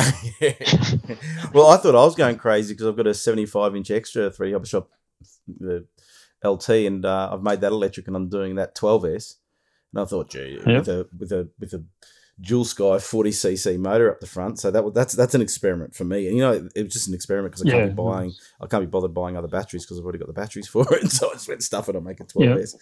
Yep. And they'll have heaps of grunt, but um, yeah, that's just for fun, really. It's just you know mucking around. Yeah, my previous power, powerful setup was a 72 inch extra, so pretty much the same aeroplane. Mm. But I was using eight cells, but on the six cell prop. Okay, yeah. And that's the nicest thing about electrics is if you want more, power, you you just put a larger prop on it and just hope that nothing pops. Mm. It's true. But every time that I was landing that that that plane, you could smell the motor. the batteries were annoying and it was and it was uh, three and a half minutes from full to flat. Yeah. Yeah, amazing, isn't it? That battery life with some of those electrics when you push them hard, you don't get much, but you have a lot of fun in those three minutes, though. Yep, but uh, a candle that burns twice as bright burns half as long. yeah, that's true. That is true. That 72X was a good plane. I got one of those as well with the 30cc up the front. It's awesome. Um, no, well, if you have the old, the old, the LT, it's the the exact same airplane, slightly different. Yeah, yeah, yeah. So no, I haven't flown my LT yet. That's because we've been in lockdown here because we love a lockdown. Uh, yeah. And so uh, yeah. that'll be ready once we once we get free in about a month and a half or something. I think based on plan. Not fun. Well, the um, yep. you've you've been involved in sort of that inner sanctum with some of these uh, these major manufacturers like the 3D hobby shops of the world and the Extreme Flights. How much work are the are these brands doing into development of, of models? Because a lot of people say, oh, they're just so expensive. Oh, they're all just made in the same factory. But what have you seen behind the scenes as, as to the work that goes in, into to, to designing them and testing them? Well, I have to be diplomatic, I guess. I don't know as to how how many people I want to annoy, but.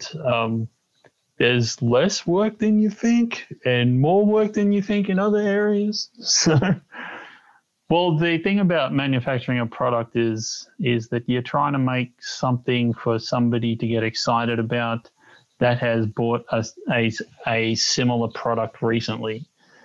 So if I wanted to help the manufacturers, I'd I'd say that are you kidding? Are you flying a plane from last year? It's just just so crazy. But Whereas the fact of the matter is, is sometimes you you just have to change a little thing to change a little thing for the sake of changing a little thing so you can sell it again.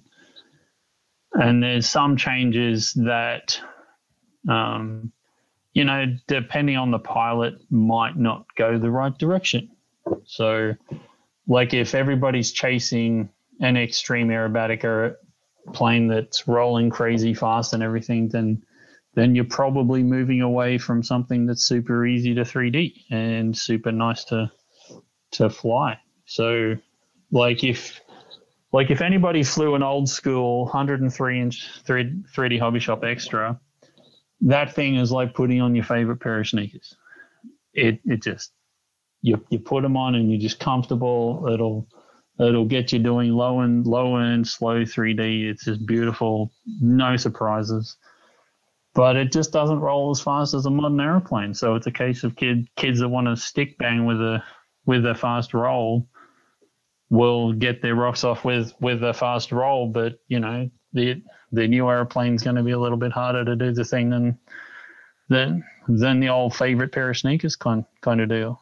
Like I think on that point is that the number of pilots that I've actually seen that can, you know, stick bang and you know really throw the plane around and keep it precise is extremely minimal.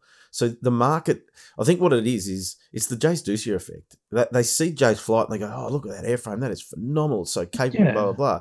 They buy it, but they will never, ever, ever, ever be able to fly even remotely close to what he can do. And so there's this, you know, like, but it worked with Joe Smith that when I was selling 3D hobby shop aeroplanes here, 99% of the people that were buying 3D Hobby Shop planes were buying them because they saw Joe Smith videos and thought that if they buy that plane, right. it'd give them a good chance to fly like that.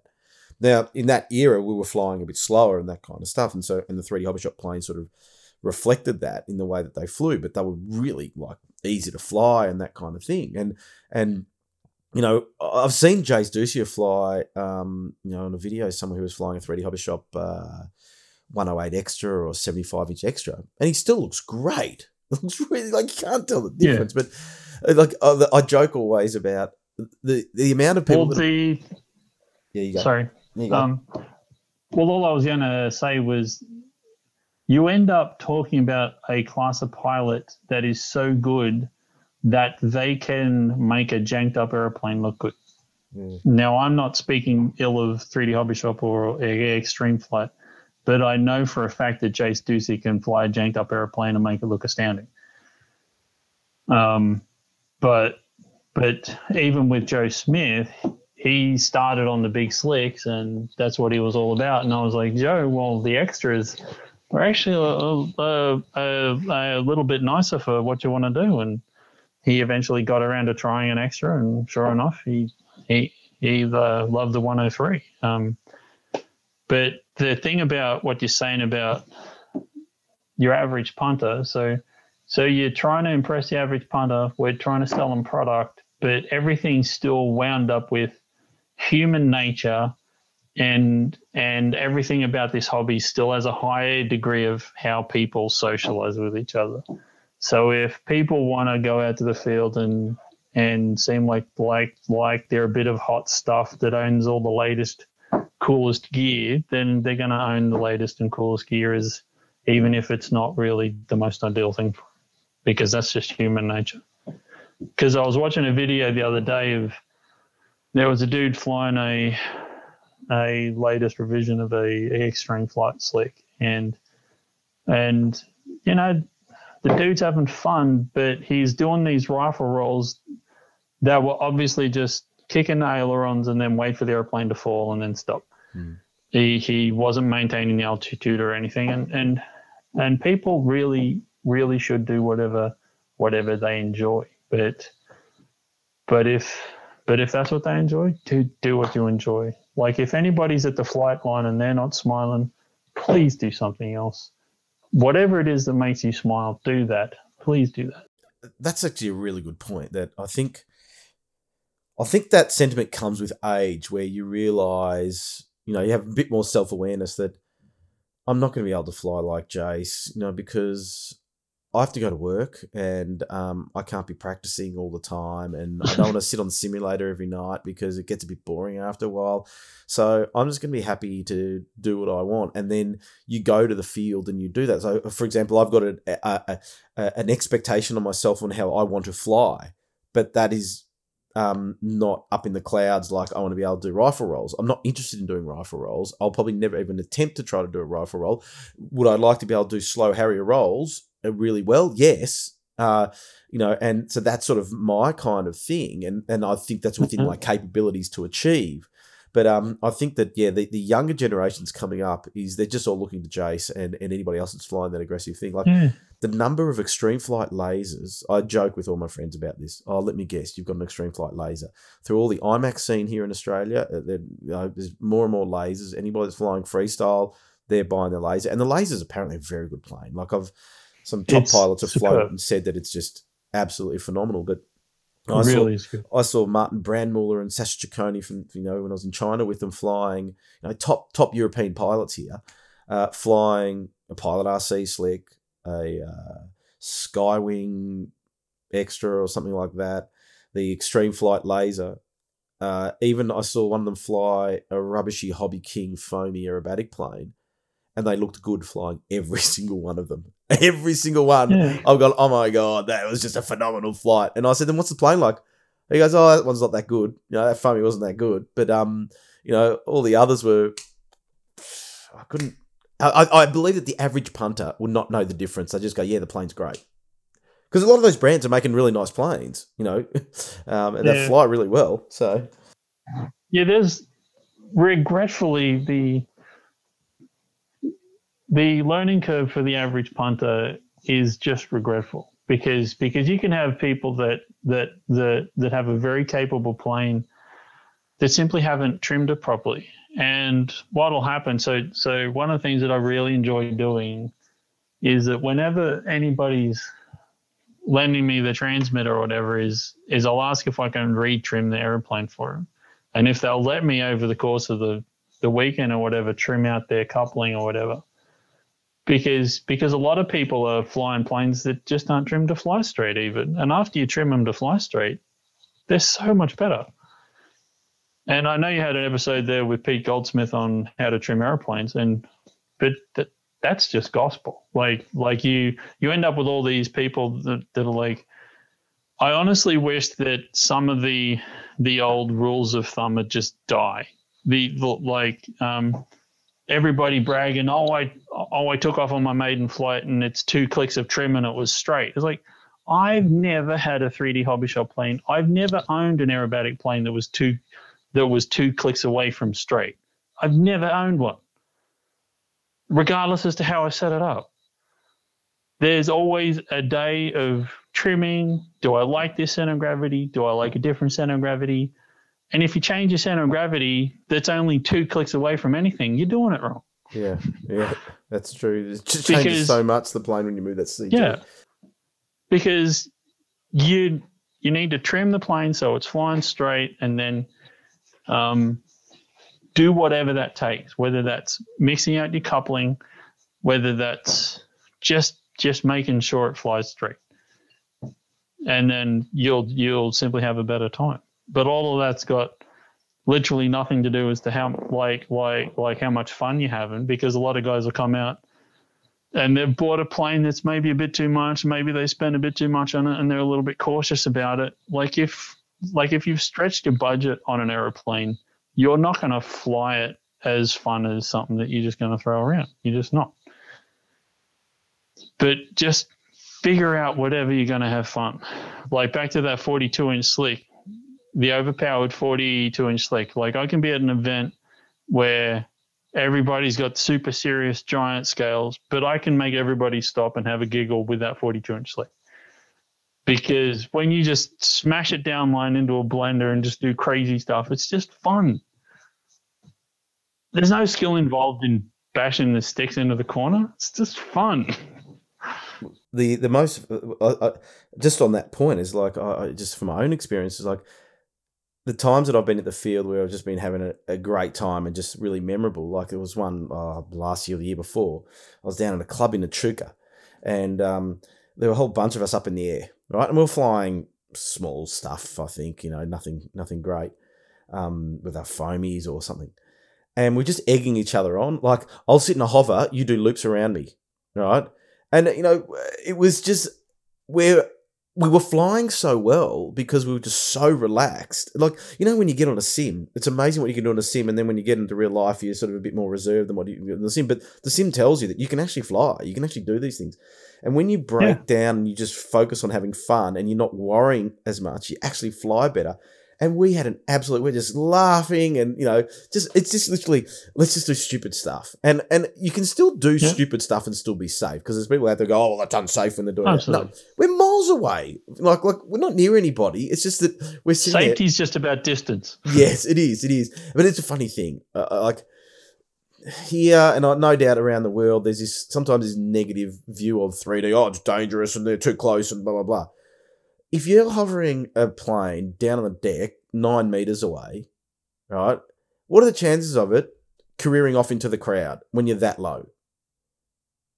It's going to hit the ground pretty yep. quickly because you're that yep. low and because the orientation you're in.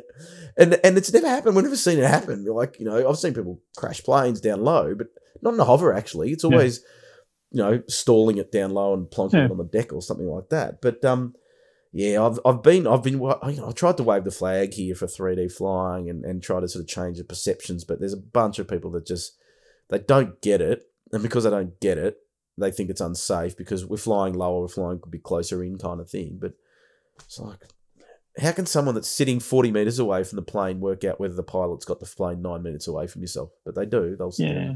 peanut gallery, I call them. Well, I think a lot of those guys have also just haven't figured out how to have how to have honest fun at the flight line before, and I do think that it takes some some of the rare events where people are just caring a little bit less to to let their hair down and and and just have fun. Like the like the one event that I went to this year. So so there's an event in New York State called the Neat Fair, and it's about as uptight an event as you can get with you know policing of the types of flying you're doing with the flight stations and everything else. And then that was so uptight that this group of guys created created the opposite version of, of that event at the same flying field. Yeah. And that was the one that I went to. And it's basically like there is no rules. Just don't be dumb. Just just let everybody just have fun. And and I think that if more people just knew knew how to have fun, fun, honest fun, not the I'm I'm trying to impress my friends fun with the radio that I own kind of fun, but just but just fun fun that things would be just different and just just get out and grin. We had a um at my my local club um last year I think it was yeah last year because we haven't had any events for a while. Uh, they had a um a stole competition.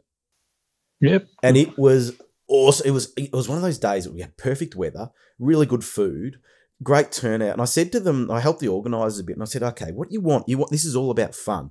He said, you want to encourage heckling right? Because you want that banter. It, we don't want a quiet flight line where everyone's taking it really seriously. We're bringing our foamies out and trying to see if we can plonk them on a spot, right? That's all we're trying to do. And they laid yeah. out the field. They put lines, you know, marked the field out and everything. I said we want to have music playing, right? Because music changes the vibe. We want to get everybody to pit really close to the flight line so that they can heckle. Um, and I, I said, I'll get on the microphone and rev people up as well and, you know, have a bit of a banter and that kind of thing. Because I said, it's all about creating that vibe of just fun. And it was just awesome. We had, it was so good. And so much so that they can't, everyone can't wait to have it again because, and, and we'll get more people turning up to it because they, now they want to participate in the event because it was, it was fun. that You know, we didn't lose any planes really. Most people were flying. There were different categories for gases and, well, that's and regretful because because one of the most thing one of the most fun things is when you break an airplane just enough that you stop caring about it for that event. yeah. That's just hilarious oh. because you do all kinds of stuff with it. Well, in, in China at the China Top Show at the at the last day, they always have a stupid competition, right? So it might be like mm-hmm. a limbo comp or, um, you know, all sorts of different crazy things, right? We had one in 2019 where you had to take off turn your engine off and do a dead stick landing and see who could do like a spot landing. They had a, uh, had a water bottle, yep. and people just yep. like they were everyone. I, have got a video on it on, on on YouTube or something, and it's just everyone yelling and screaming and egging people on to just get lower and lower and just do stupid thing, come in inverted and all that. And we had another year that when we were in um with with Jace when he was there and. It was blowing a gale, like literally people were flying kites. Like you wouldn't even, it wouldn't even set out your front door. It was that windy kind of thing. And then these guys doing like a limbo comp or something, and they're bringing out their tiny little 60 inch planes, and one after the other, they were just plonking them in, winds were flying. And the, the pilots would go and pick up their planes. They had the biggest grin on their face. Like, that was unreal. Yeah. Did you see that? It's, like, you just been your plane. so fun. But, um, but yeah, yeah. You know, thought that we are going to have crash Yeah, like at a 3D event once, there was um, bowling bowling pins. If you set up a 10 pin worth worth the bowling pins and you got to knock them down with your tail. That's also good fun. Yeah, that'd be good. Um, things like that you can do safely still. It's not a matter of safety. It's about just oh, yeah. sitting there and, and people can grab their foamies and do it and whatever, and you know, not much damage with the foamy. And no, well, it's hovering. So if you yeah. have the ten pins out out the other side of the strip, even if somebody breaks a breaks a plane, that's fine. Like just put them in a safe spot. So you have to go, like you have to walk out to them, kind of thing. But stuff like that's just fun. So and probably one of the earliest memories of I that I've had of an event like that was probably back at Dubbo where we had a control line competition, and at the back of and on the end of a control line combat event, they'll usually have a butcher's picnic where it's where it's just collision and it's the last the last plane up wins. And when you get uh, literally a half dozen guys in the middle of a control line circle, it's just awesome fun. Yeah. We, we it's amazing. We had a thing here that was going at one point in time, which was called scanner racing, the Phoenix scanners. You know, little 46 size, you know, nitro powered kind of thing, right? Low wing. And they were cheap, to, they were rock solid. Like they're almost unbreakable, those planes, because they just build them out of concrete, I reckon. But, uh, but you, they'd set up a couple of pylons, like two pylons, and everybody had to fly around. You'd have like 10 people plus and up in the air flying around. Yeah. And um, I remember going out to the Ararat Club and, and, and, and we just had it just for fun. Like, so everybody takes off and it's the last plane standing kind of thing that everybody basically do a dead stick landing. And, um, and, but you also to sort of try to, you know, you're racing, you're trying to do as many laps as you can kind of thing. So, you know, but it was so much fun because there were collisions that were happening because there were so many planes in the air. And I remember I think I may have even won one of them, and that was I was sort of a tad off full throttle just to conserve, but then trying to stay out of trouble. But it was just, and I bought one just to participate in the fun. That's all. The only reason I wasn't I'm not a fan of the, the, you know the scanner flew okay actually. It wasn't that bad, but it was a plane that I would always fly flat stick. So literally, I would pin the throttle and just leave it pinned for the whole entire flight. You know, and just, just yeah, just for fun. No, it wasn't. Stick. Yeah, I wasn't trying to be There's precise. A term that I haven't heard in a while. Ah, I must, I must be living in the wrong place. That's why it's flat out RC. We're flat out. That's all we do. Yeah, hit yeah. the throttle. Well, actually, the the phrase of a of a mate that I grew up with was his his his favorite term for that was flat maggot. well, see. So I always wanted to make a pylon racer called the flat maggot. Yeah, that'd be good. That'd be good. Yeah, good name. Uh, you know, okay, you haven't been in Australia for a while. Um, how does the flying scene compare that aero modelling scene in the US? Because we, we hear how big it is compared to the Australian scene, but Australia's pretty tiny. Yeah, it's it's just more of it. So every, you know, the country is what ten times the size in population. So there's just more chunks of it the same size of a size as Australia. So, like if within this, like for the US, basically Vic, Victoria and and New South Wales can be the same state, and then each little chunk of the country has the same size of events, and every now and then you have everybody joining in for the Joe Nalls and stuff. So there's just generally more of it. So, which also means that that all the little that all the little nuances get to get to do a little bit more than they normally would. Like like things like pattern events and uh, scale aerobatics down in Australia have they're pushing shit uphill because because they got to try and get people to turn up and they're spread all over the country. Whereas you can get that kind of participation in in every tri-state area in the US, basically. So that just means so that just means that they get to have have a lot of those those those those size of events. And if you couple in things like the internet and being able to spread the word and stuff, then then you can have these little Im, little impromptu events that uh, grow out of nowhere. Because that was one of the one of my favorite things to do with 3D Hobby Shop was just um, ch- just chat with a friend saying, I'm going to turn up at your flying field with a bunch of guys this weekend. So anybody in the area can come and stacks on. And that's what I called it. Stacks on. Not that any of the locals understood, understood what that what meant. Yeah, we know that down in Australia. I mean, yeah, it was it was just stacks on at this field, so we go and have a stacks event, and uh, it'd be good fun. And it's and what I like about those events is you only get the people turning up that want to have fun. Like you've weeded out all the people that that want to turn up with an expensive plane just for the sake of an expensive plane. It's just it's just let's let's just turn up and have fun. And that's all I wish that anybody did was just turn up and have fun. We, there used to be the 3D Hobby Shop fly low in events in the US, and, and I tried to exactly replicate that in Australia, and had the, the you know the 3D Hobby Shop Australia fly low in, and we had yeah. some great times. And I've got like a video of every so single one of them. Fun. And the mates that I've got, like I mentioned, people like Chris Rutnut Rudder. Well, he was a customer. He bought 103 extra. He had a the, the LT extra, which lasted two flights because he forgot to put fuel in it and binned it, which he tells me no, it went off the air because of radio frequency issues. But I'm like, yeah, good on you. He's probably drunk. Um, but you know, Marty Morgan, who's been on this podcast, and you know, had bought slicks and whatever. This all came from organising an event where like-minded 3D guys would just get together and they would travel. They'd make an effort. Some guy, Chris Rudder, would travel 13 hours to get to the event from you know northern yeah, New South Wales absolutely. down to Victoria, and that that friendship that we that created it still lasts. And I haven't run one for a couple of years. I'm tempted to go and run another one just because there's a new crop of young guys. We've got that next generation of 3D coming coming through and sort of give them something and, and something to, to latch on yeah. to as well. But um, I honestly yeah. wish it had coincide with with me visiting home because oh. because I would love one more road trip with Dad. I would just love another one. Yeah, and because be, because Dad hasn't seen me fly a big one. Yeah.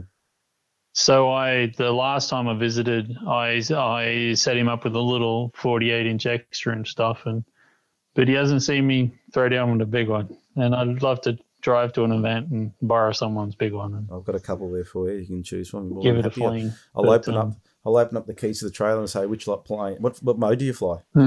for, uh, mode two, mate. Mode like champions. all, like like like like everybody should. Yeah. because somehow dad, well, dad started as single stick, and that's how he ended up on mode two. But um, oh really? Yeah. Transmitters is another fun thing too, because because the other thing that people might have heard me out in the field is, you know, the Taranis, the the FrSky Taranis, yeah, yeah. with those sound packs and everything. So if you so if you hear a nice American girl coming out of those transmitters, that's actually my wife. Oh, really? Yeah, because the world famous Amber sound pack is is is my is my work. So I created a sound pack for the Taranis and OpenTX. So so Dad's actually been flying, and and all of a sudden my wife's talk talking to him, and then Dad's trying to. Um, and then dad's trying to tell the guy, like, that's actually my daughter in law. And they're like, ah, oh, bullshit. yeah. When was the last time you got back to Australia? Uh, it's a couple of years now. Also, thanks, thank, thanks to COVID. But um, yeah, too long. It's always too long. Oh well, next time you're planning a trip, just yell out and we'll see if we can organise an yep. event for you to come to. Well, Brad Worm is. I'm chatting with Brad. Brad a the bunch of, and he's and he's trying to get me down there as, as much as possible. So great, and that's one of the things, and that's one of the things that I love about the internet is, thankfully in this day and age, you can actually collaborate and help people from a great distance, which is really cool. Well, that's another thing that I, I love it when I see your name pop up in a, in a, in anything that I put up or whatever that giving some people advice because as I said, I see you as that trustworthy voice because you've been involved in it at a certain level that probably most have never dealt with, and and so you've you've worked, you, you know, you've been exposed to some pretty good stuff, and, and you've got some really good advice, and um, and it's good that uh, the Wormster's reaching out to you because he's a he's a great bloke. I've, I've, done a bit of flying with him. We, we I call him a sim buddy. We love giving him a sim. He's, he's actually yeah. only sixteen year old kid, and he's and you know what? And he's listening to this podcast. So hi, Wormy. I'll we'll get on the sim tonight. Maybe I'll, you'll We'll go and have a bit of a play. But he, he listens to every single one, and I know they yep. come out on a Wednesday, and he's listened to them by Wednesday night. But um, yeah, he's one of the up and coming uh, young guns here in Australia, and um, a, a good guy. To yeah, it's all so. cool. So yeah, so please, cool. if you ever see anybody that needs advice in any of my platforms or whatever, just you know, listen to Aaron Bates. He knows yeah, what he's talking about. No, no, I just I just like things that work, and and the simpler that something works, the better.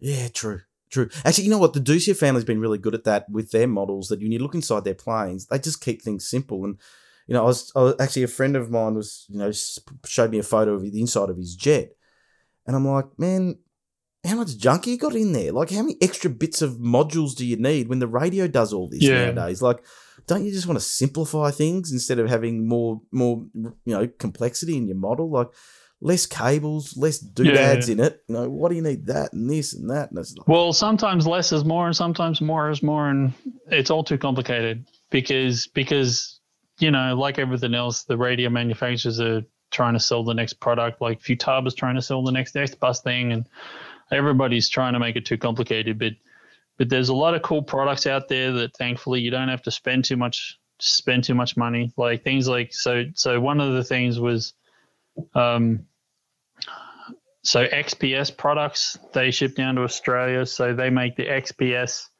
10 10 plus and that's a 10 channel expander it takes every serial input that you can think of it's only 30 bucks us and it's amazing for 30 bucks um, so it'll output to 10 to, to 10 channels. You can set up some power redundancy. Um, that, yeah.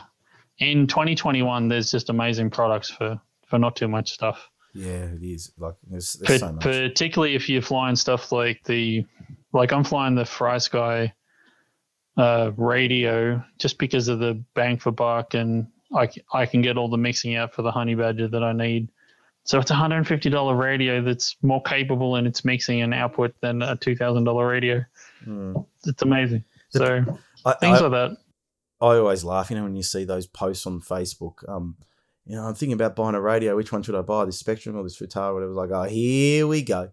It's like it's here the same go. thing. It's just another radio. Like, and it, they're yeah. like, oh, but no, Scott was flying Spektrum, and he lost, he lost his plane. I said, you sure it was? G. Or his battery that he didn't charge was a problem? Or what was it? It's like, yeah. Uh, I always say that if any of these radios were really, really bad, we'd all know about it because it's spread like wildfire that there's an yeah. inherent problem.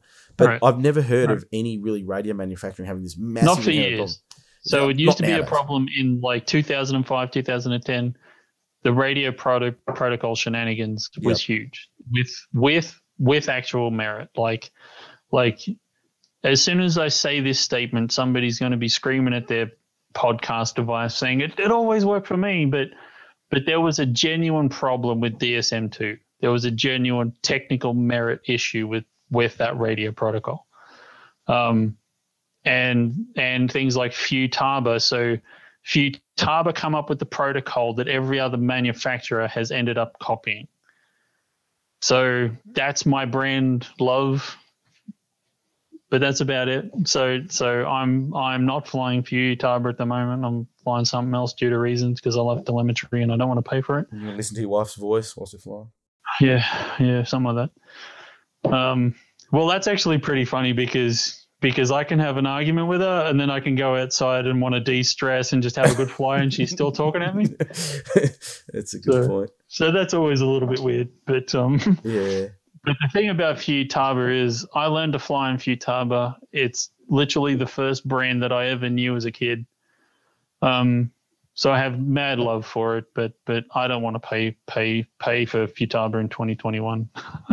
yeah, it's it's one of those situations. I was in um, when I was last in China. I was talking to um, Orville Sheng, who owns Dualsky, and he was doing some sort of um, yeah. power distribution boards and stuff, and linking into the different manufacturers and whatever. And I said to him, "How hard is it to you know work out their protocols and interface with their protocols?" You know, uh, and he said, "He says not hard at all. He said, "Yeah, it's pretty." He said easy. a lot of the, some. He said some of them are open open source 2.4 gig protocols, and he said it's it's not that difficult at all. And you know, people will make out that they're really complex kind of uh, protocols that they've all developed, and it's like, yeah. no. He said to me, "Oh, this one's a Western Digital or something protocol that."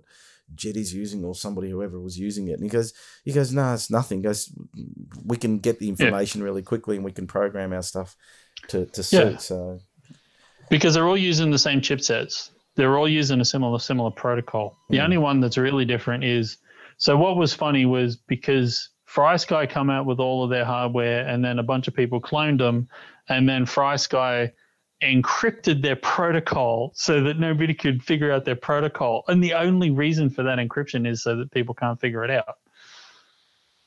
That's it. Like there is no technical merit to encrypting your protocol.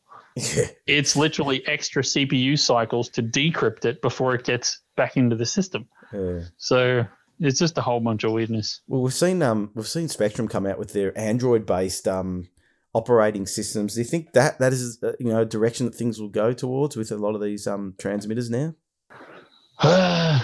maybe, maybe not that I not that I care. Like I can write an Android app because it's part of that is what I do for a day job. But um, but the computer radios are just so capable, and there's just so much there's so much spare C- CPU room. It's kind of ridiculous. Um, the only thing that annoys me in this day and age is that brands like Spektrum and Futaba still put out a six channel radio when there's no reason for it because because once the protocol once the radio protocol is just arbitrarily sending x amount of channels there's no reason for six channel radio that's that's that's limiting it for the sake of limiting it and that's the reason why FrSky managed to come along with the Taranis and just eat everybody's lunch because because you can just arbitrarily support 16 channels or 32 channels. So there's just that's the only silliness going on at the moment. Yeah, makes a lot of sense. Because because it used to be like back in the old radios of the 36 megs and that where where there was actual hardware related to getting those extra channels over the air because it because it was extra things to to get into the signal and there was actual hardware cost in those extra channels but but once we moved to a computer based digital signal the number of channels was academic so why so why do we still have to spend $200 for a six channel radio that's that's just silly because they it's marketing just, you have to have a product yeah. range. So how do you differentiate a product range Pretty radios? Is you say this one's got a bigger screen and it's color, and this one has this. But you know, I always say that fundamentally they all do the same thing. Uh, you know, yeah, and most of us aren't going to notice. I've got an old Spektrum DX18 um, radio that's probably I don't know seven, eight years old, maybe now. And you know, I've looked at the newer Spektrum versions because I've got Spektrum gear, so you know, I might stick with the brand anyway.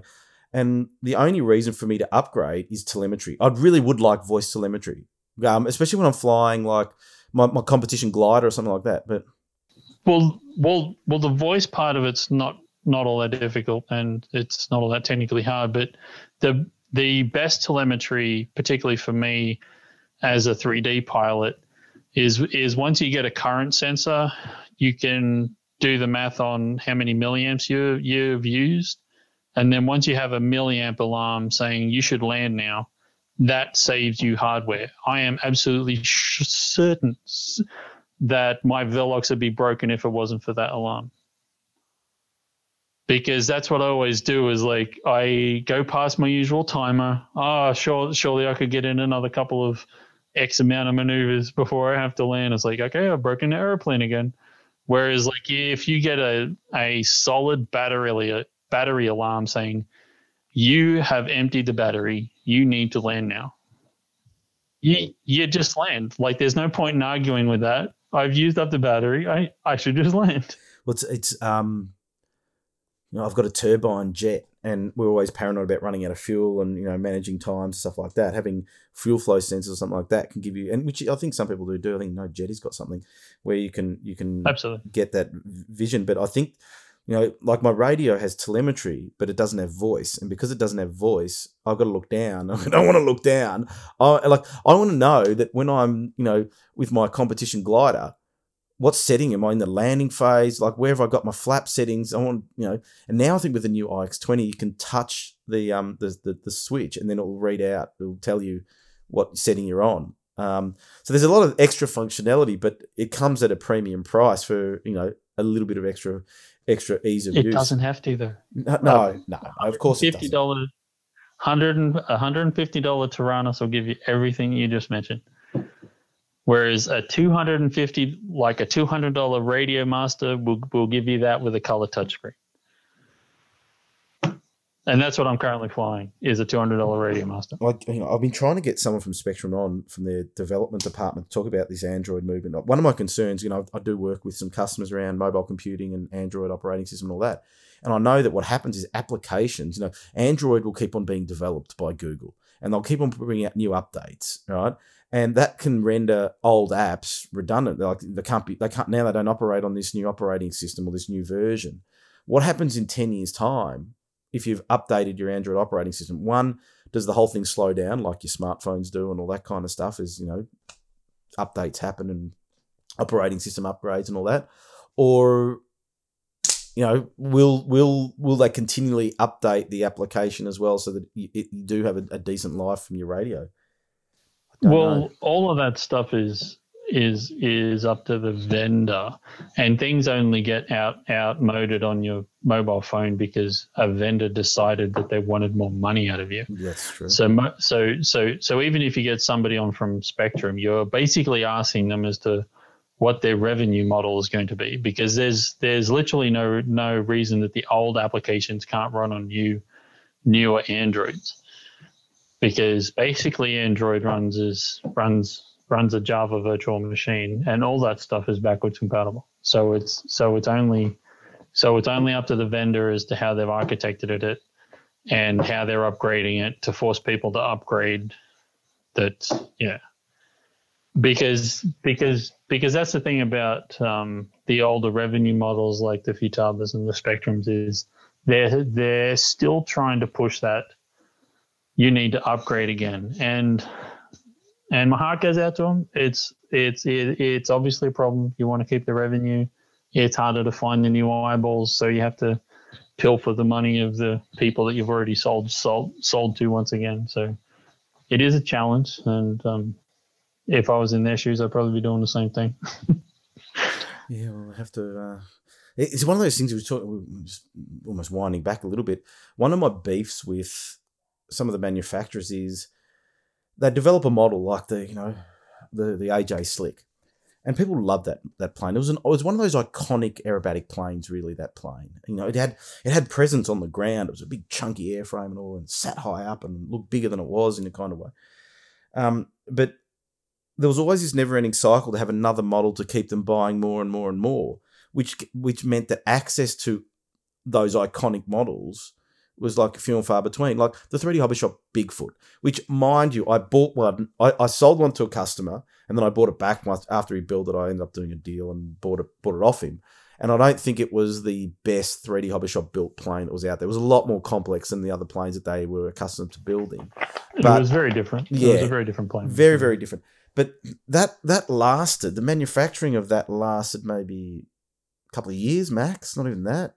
Know, a few a few a few production runs, and then they move on, and then and then they'd leave them on the website as if you know you could get them, but they're never to. People say, "I want a 3D hobby shop Bigfoot." I said, "You're never going to get one. I'm not going to build one now because you know why? Yeah, the manufacturing is going to be consumed building the next generation of aerobatic planes, and they're not going to have time to go and do another run of thing unless you want someone wanted to order 150 of them, and they'll go, "Okay, we'll make some." Well, all of those things were that was just all about the customer. And if you had to complain about anybody, it's the customer. Let's just complain about the customer, the customer for not buying stuff.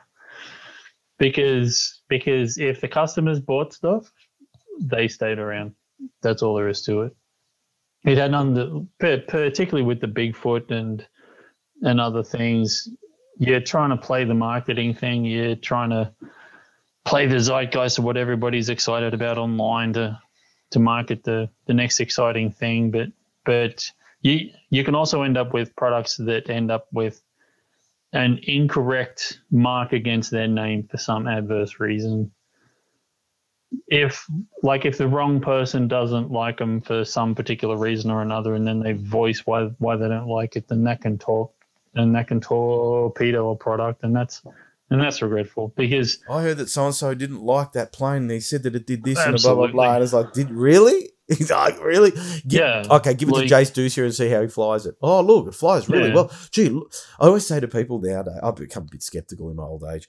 Uh, you know, people say to me, um, they they say, oh, that plane looked like it flies nice. I said, who was flying it? Oh, Jace Doucet. I went, oh, yeah, yeah. Have you seen Jace fly the top of an esky lid? Yeah, he flies that really well yeah. as well. I said you can't judge yeah. how well a plane flies when you give a gun, give it to a gun. But when when I had um, the Flat Out RC magazine, I would get Ido Segev to do test flights, and I and because Ido was able to articulate very very precisely how that airframe performed, he was very very in touch with the feel of the plane, and that's what I wanted because the average punter couldn't actually give an objective view. They go, oh, yeah, flies well, you know. It's like, but he could articulate it, and I, that's why I put some stuff on YouTube where I'd recording on my phone.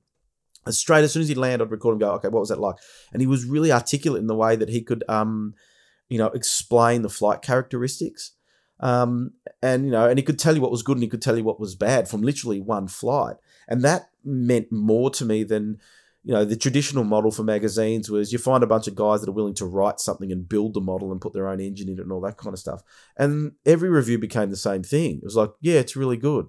I didn't have to, you know, it didn't couple in knife edge. It's like, well, like you said, most planes will do depending on your setup and stuff. But yeah, there's a lot of unfortunate things which which happen in the hobby in general. And if people are living by vicariously through others, then then they can be flying a plane which is actually performing pretty well. But if other but if the people around them but if they think that the people around them isn't don't don't don't think that it's a very good plane, then that can affect their enjoyment of it. Like like you mentioned the Bigfoot, but there's a lot of planes that are out of production, which I think were the best flying planes of all time. Like my my my favorite flying 3D hobby shop plane of all time is the Viper. The 65 inch Viper is amazing. Um, was amazing. Can't buy them anymore. Can't buy, um, but the, it was designed by the Bigfoot flies Scott well. and Ben. Is yeah, the Bigfoot flies well. Um, you'd have to be honest and say that you can put it into a spin that's hard to recover from. I've never put it into a spin for that reason. no, don't do it. You can put it into a spin that's hard to recover from. but um, but but but things like the Viper. So the Viper is a 3D pattern hybrid de- designed by Scott Stoops and Ben, and it's it's just wonderful. It's zero coupling, literally zero coupling. Like when like when I said earlier about I don't have a plane that I don't couple or whatever. Well, I actually fly the Vipers without coupling, without without mixes. It's and very it's um, just pattern like in a way that Viper. It's amazing. It's just amazing, and I I I think that the very best of my flying was done with a Viper, and I have a I have a brand new one sitting in the garage that I'm very slowly putting together. Really, and I can't wait for it.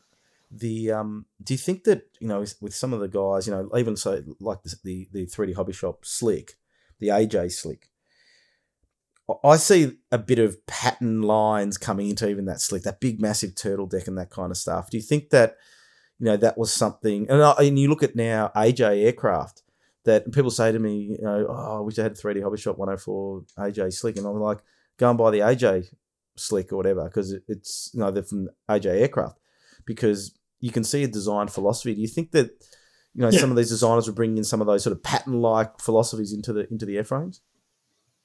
Yeah, well, um, well, pattern is obviously one of those aerobatics competitions where it doesn't matter as to what it looks like. So they get to just blue sky everything.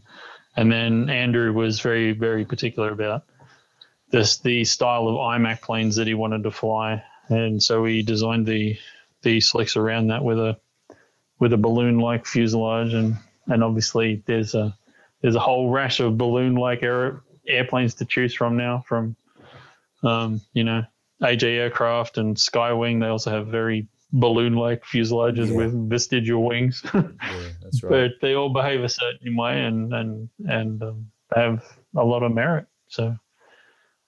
Um, what I'd actually love to see is that IMAC. So IMAC scale aerobatics is meant to have a rule of being within 10% of scale. I just wish that everybody would just own up and say, none of these things are scale anymore. Yeah. Let's just build something that flies nice. Because none of those things are within the rules anymore. Like the AJ aircraft laser, nobody can tell me that that is within the rules.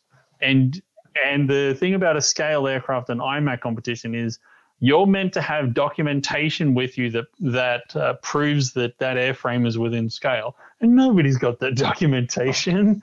It's only because nobody's holding their feet to the fire. That's true. And you know the funny thing is i like how the the mandatory requirement is you might have a must have a pilot in sitting in the cockpit. You know that's like that scale because we put a pilot inside it. But yeah, like uh, yeah. there was a, there was a stage there where um, and I spoke to Chris Hinson about this, and he said, "Look, we've worked out what works pretty much. We know our airfoils and all this kind of stuff." And I, I, there was a phase where I thought that every plane that Extreme Flight were, were making looked exactly the same. There's just a different scheme on it. Not the more recent ones because I think they're sort of a bit different. But but um, you know, go back um, when the 3D Hobby Shop sort of brand was around, you go like, yeah, it's that extra looks a bit. Well, they're actually all they're actually all pretty close. Like if you put them all together in Photoshop layer over layer, so they're all the same size, they're all getting closer and closer because because also because their their design pilots are also after the same thing, which is let's make Jace happy and make him roll roll crazy fast. Yeah. So if they're all after that same same same target, they're all going to drift together, kind of thing. The, the only plane which is really something different, I'd say at the moment, is the the Turbo Raven from Cody Wojcik. Um, Cody's a mensch of a designer. He's a super talented, super smart guy. Um, I'm looking forward to whatever his next aeroplane is. Yeah, he's no. just cool dude. We don't. Cool dude. We don't like every week. I, I, keep an eye out for any new models that might be coming out, and anything might be exciting. So Cody Wojcik's the designer behind the Bushmaster, the Turbo Raven, the Crack Yak. Uh, sorry, he did the Crack Yak with um, Herc Driver. What's his real name? Forget his real name. The dude's probably going. To, he might listen to this and be mad at me. Um, I forget his name, but he's Herc Driver. That's his handle, so he'll live with that. Yeah. Um. So so so Cody and um, Cody and Herc Driver were were the crack yak guys. So all the airframes from from from oh, Twisted Hobbies, yeah. which are which are worth a darn uh, from Cody and Herc Driver. Talented boys, talented boys. Yeah, there's some of their um, some yeah, some of their foamies are phenomenal. Yeah, yeah, but there are also dudes that just want to go out to the field and have fun. Hanging out with those guys are is is just a blast. Like uh, Herc Driver was actually back when I was doing the reviews and I was flying the Precision Aerobatics Ultimate. her her Driver really set me up with how to trim a plane well too. So he he had a different technique to to how um, Peter does it uh, mostly using down lines for center of gravity and stuff, but it works pretty well. Yeah. Well, look, there's a big question that I always end up with, and it's the signature move that I have that everybody can't wait to hear the answer from, and, uh, and that is, what has been your favourite model of all time?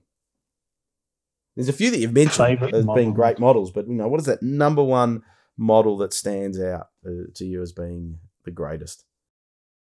The greatest, the greatest. Um, that's a very hard question, and that's a reason why you save it till last. So, well, you know what? To be honest, see, I I warn people before the we record. Didn't I warn you and say I'm going to ask you this question? You really did warn and, me, but and the people say that it. exactly. It's a common thread that people get to that question and go, "Oh, you've stumped me now." Sometimes people know straight away, but um, yeah.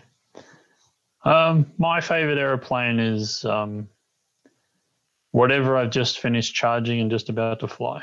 How about that? What a soft answer that is. That is the most appalling answer. Is that in seventy is something? That weak sauce? This is episode seventy-five of the Flat Out RC podcast, and that is the worst answer I've ever heard for that it's question. It's just weak sauce. Yeah, so, the best well, one the one the, that I just the built. The Velox that I'm flying at the moment is crazy good for tumbles.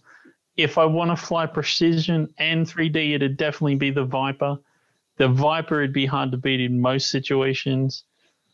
Um, the 57 inch extra or the actually my favorite 3D plane of all time would be the 57 inch 3D Hobby Shop Extra that's no longer sold. Um, well, can we take that? Can we take that as an answer? Because if I let you go, you're going to go on and say, "Oh, this was good," and um, yeah, the Honey Badger's not bad either. And it's just like, but um, it, no, the honey badger is a different beast. I don't think that I could call it my favorite. What's interesting is how uh, you're not af- you're not afraid to give praise to a smaller plane because we're in this world of bigger is better, and you know everybody go and buy a bit bigger plane. But um, mm-hmm. yeah, you love those um those smaller planes where you just have some some severe. The tiny 42 inch slick. Like I said, I can make everybody stop and watch me flying a 42 inch slick, yeah. regardless of what they're flying. See, Jace told me that he actually flies a lot of smaller planes because he said they're, they're better practice because he said the bigger planes are easier to fly. If you can do it with a 60 inch plane, then you can do it with a 100 Absolutely. cc easier. So he yep. does a lot of flying on smaller planes, which we don't often see the videos. Yep. We always see the videos of the big stuff of doing demos yep. and stuff like that. But um, yeah, he's a big fan of the small stuff. If you can see somebody flying, really doing a smackdown with a with a 48, 50 inch, 42 inch airplane, then you know, penis size to penis size, they're they're a better pilot than than the hundred cc plane, no doubt, no doubt in my mind.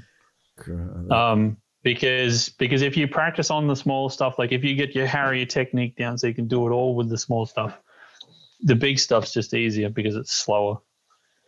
It's no doubt. Well, I, I was, well, I'm just laughing because I think you know if I need, I normally do a little caption video to promote the podcast. And I think you just gave me something there. I don't know whether I'll use it. no, it's, no, it's, you know they it's say we just the got euphemisms. the yeah, we just got the thumbnail. what are we adjusting for? Yeah, I'll tell you what. I'll tell you what I do miss the old 3D Hobby Shop podcast. They were so much fun. They were just yeah, they were awesome fun. kind of uh, things. Well, Aaron, it's been awesome. It's cool. been good to relive some of the, the glory days of 3D Hobby Shop, and, and your involvement was was extremely valuable. And um, really appreciate all the support you've given me over the years as well, on and off when uh, we've had no to worries, do some man. stuff. And um, and yeah, as I said, always on. happy to have a chat. I know, and look, we may get you back at some point in time. You know, you know, sure. yell out when you got some exciting stuff going on, and we'll um, definitely have you up and running. And oh, of course, when you're back in Australia, please, please reach out, and we'll see if we can sure. hook up and uh, we'll do, go for a fly. So, Aaron Bates, yeah. thanks once again for joining us here on the Flat Out RC podcast. Cool. Thanks, you. Have a good one. About to leave, already packing. Come with me. I'm not really asking. We'll get away to a place where we don't know.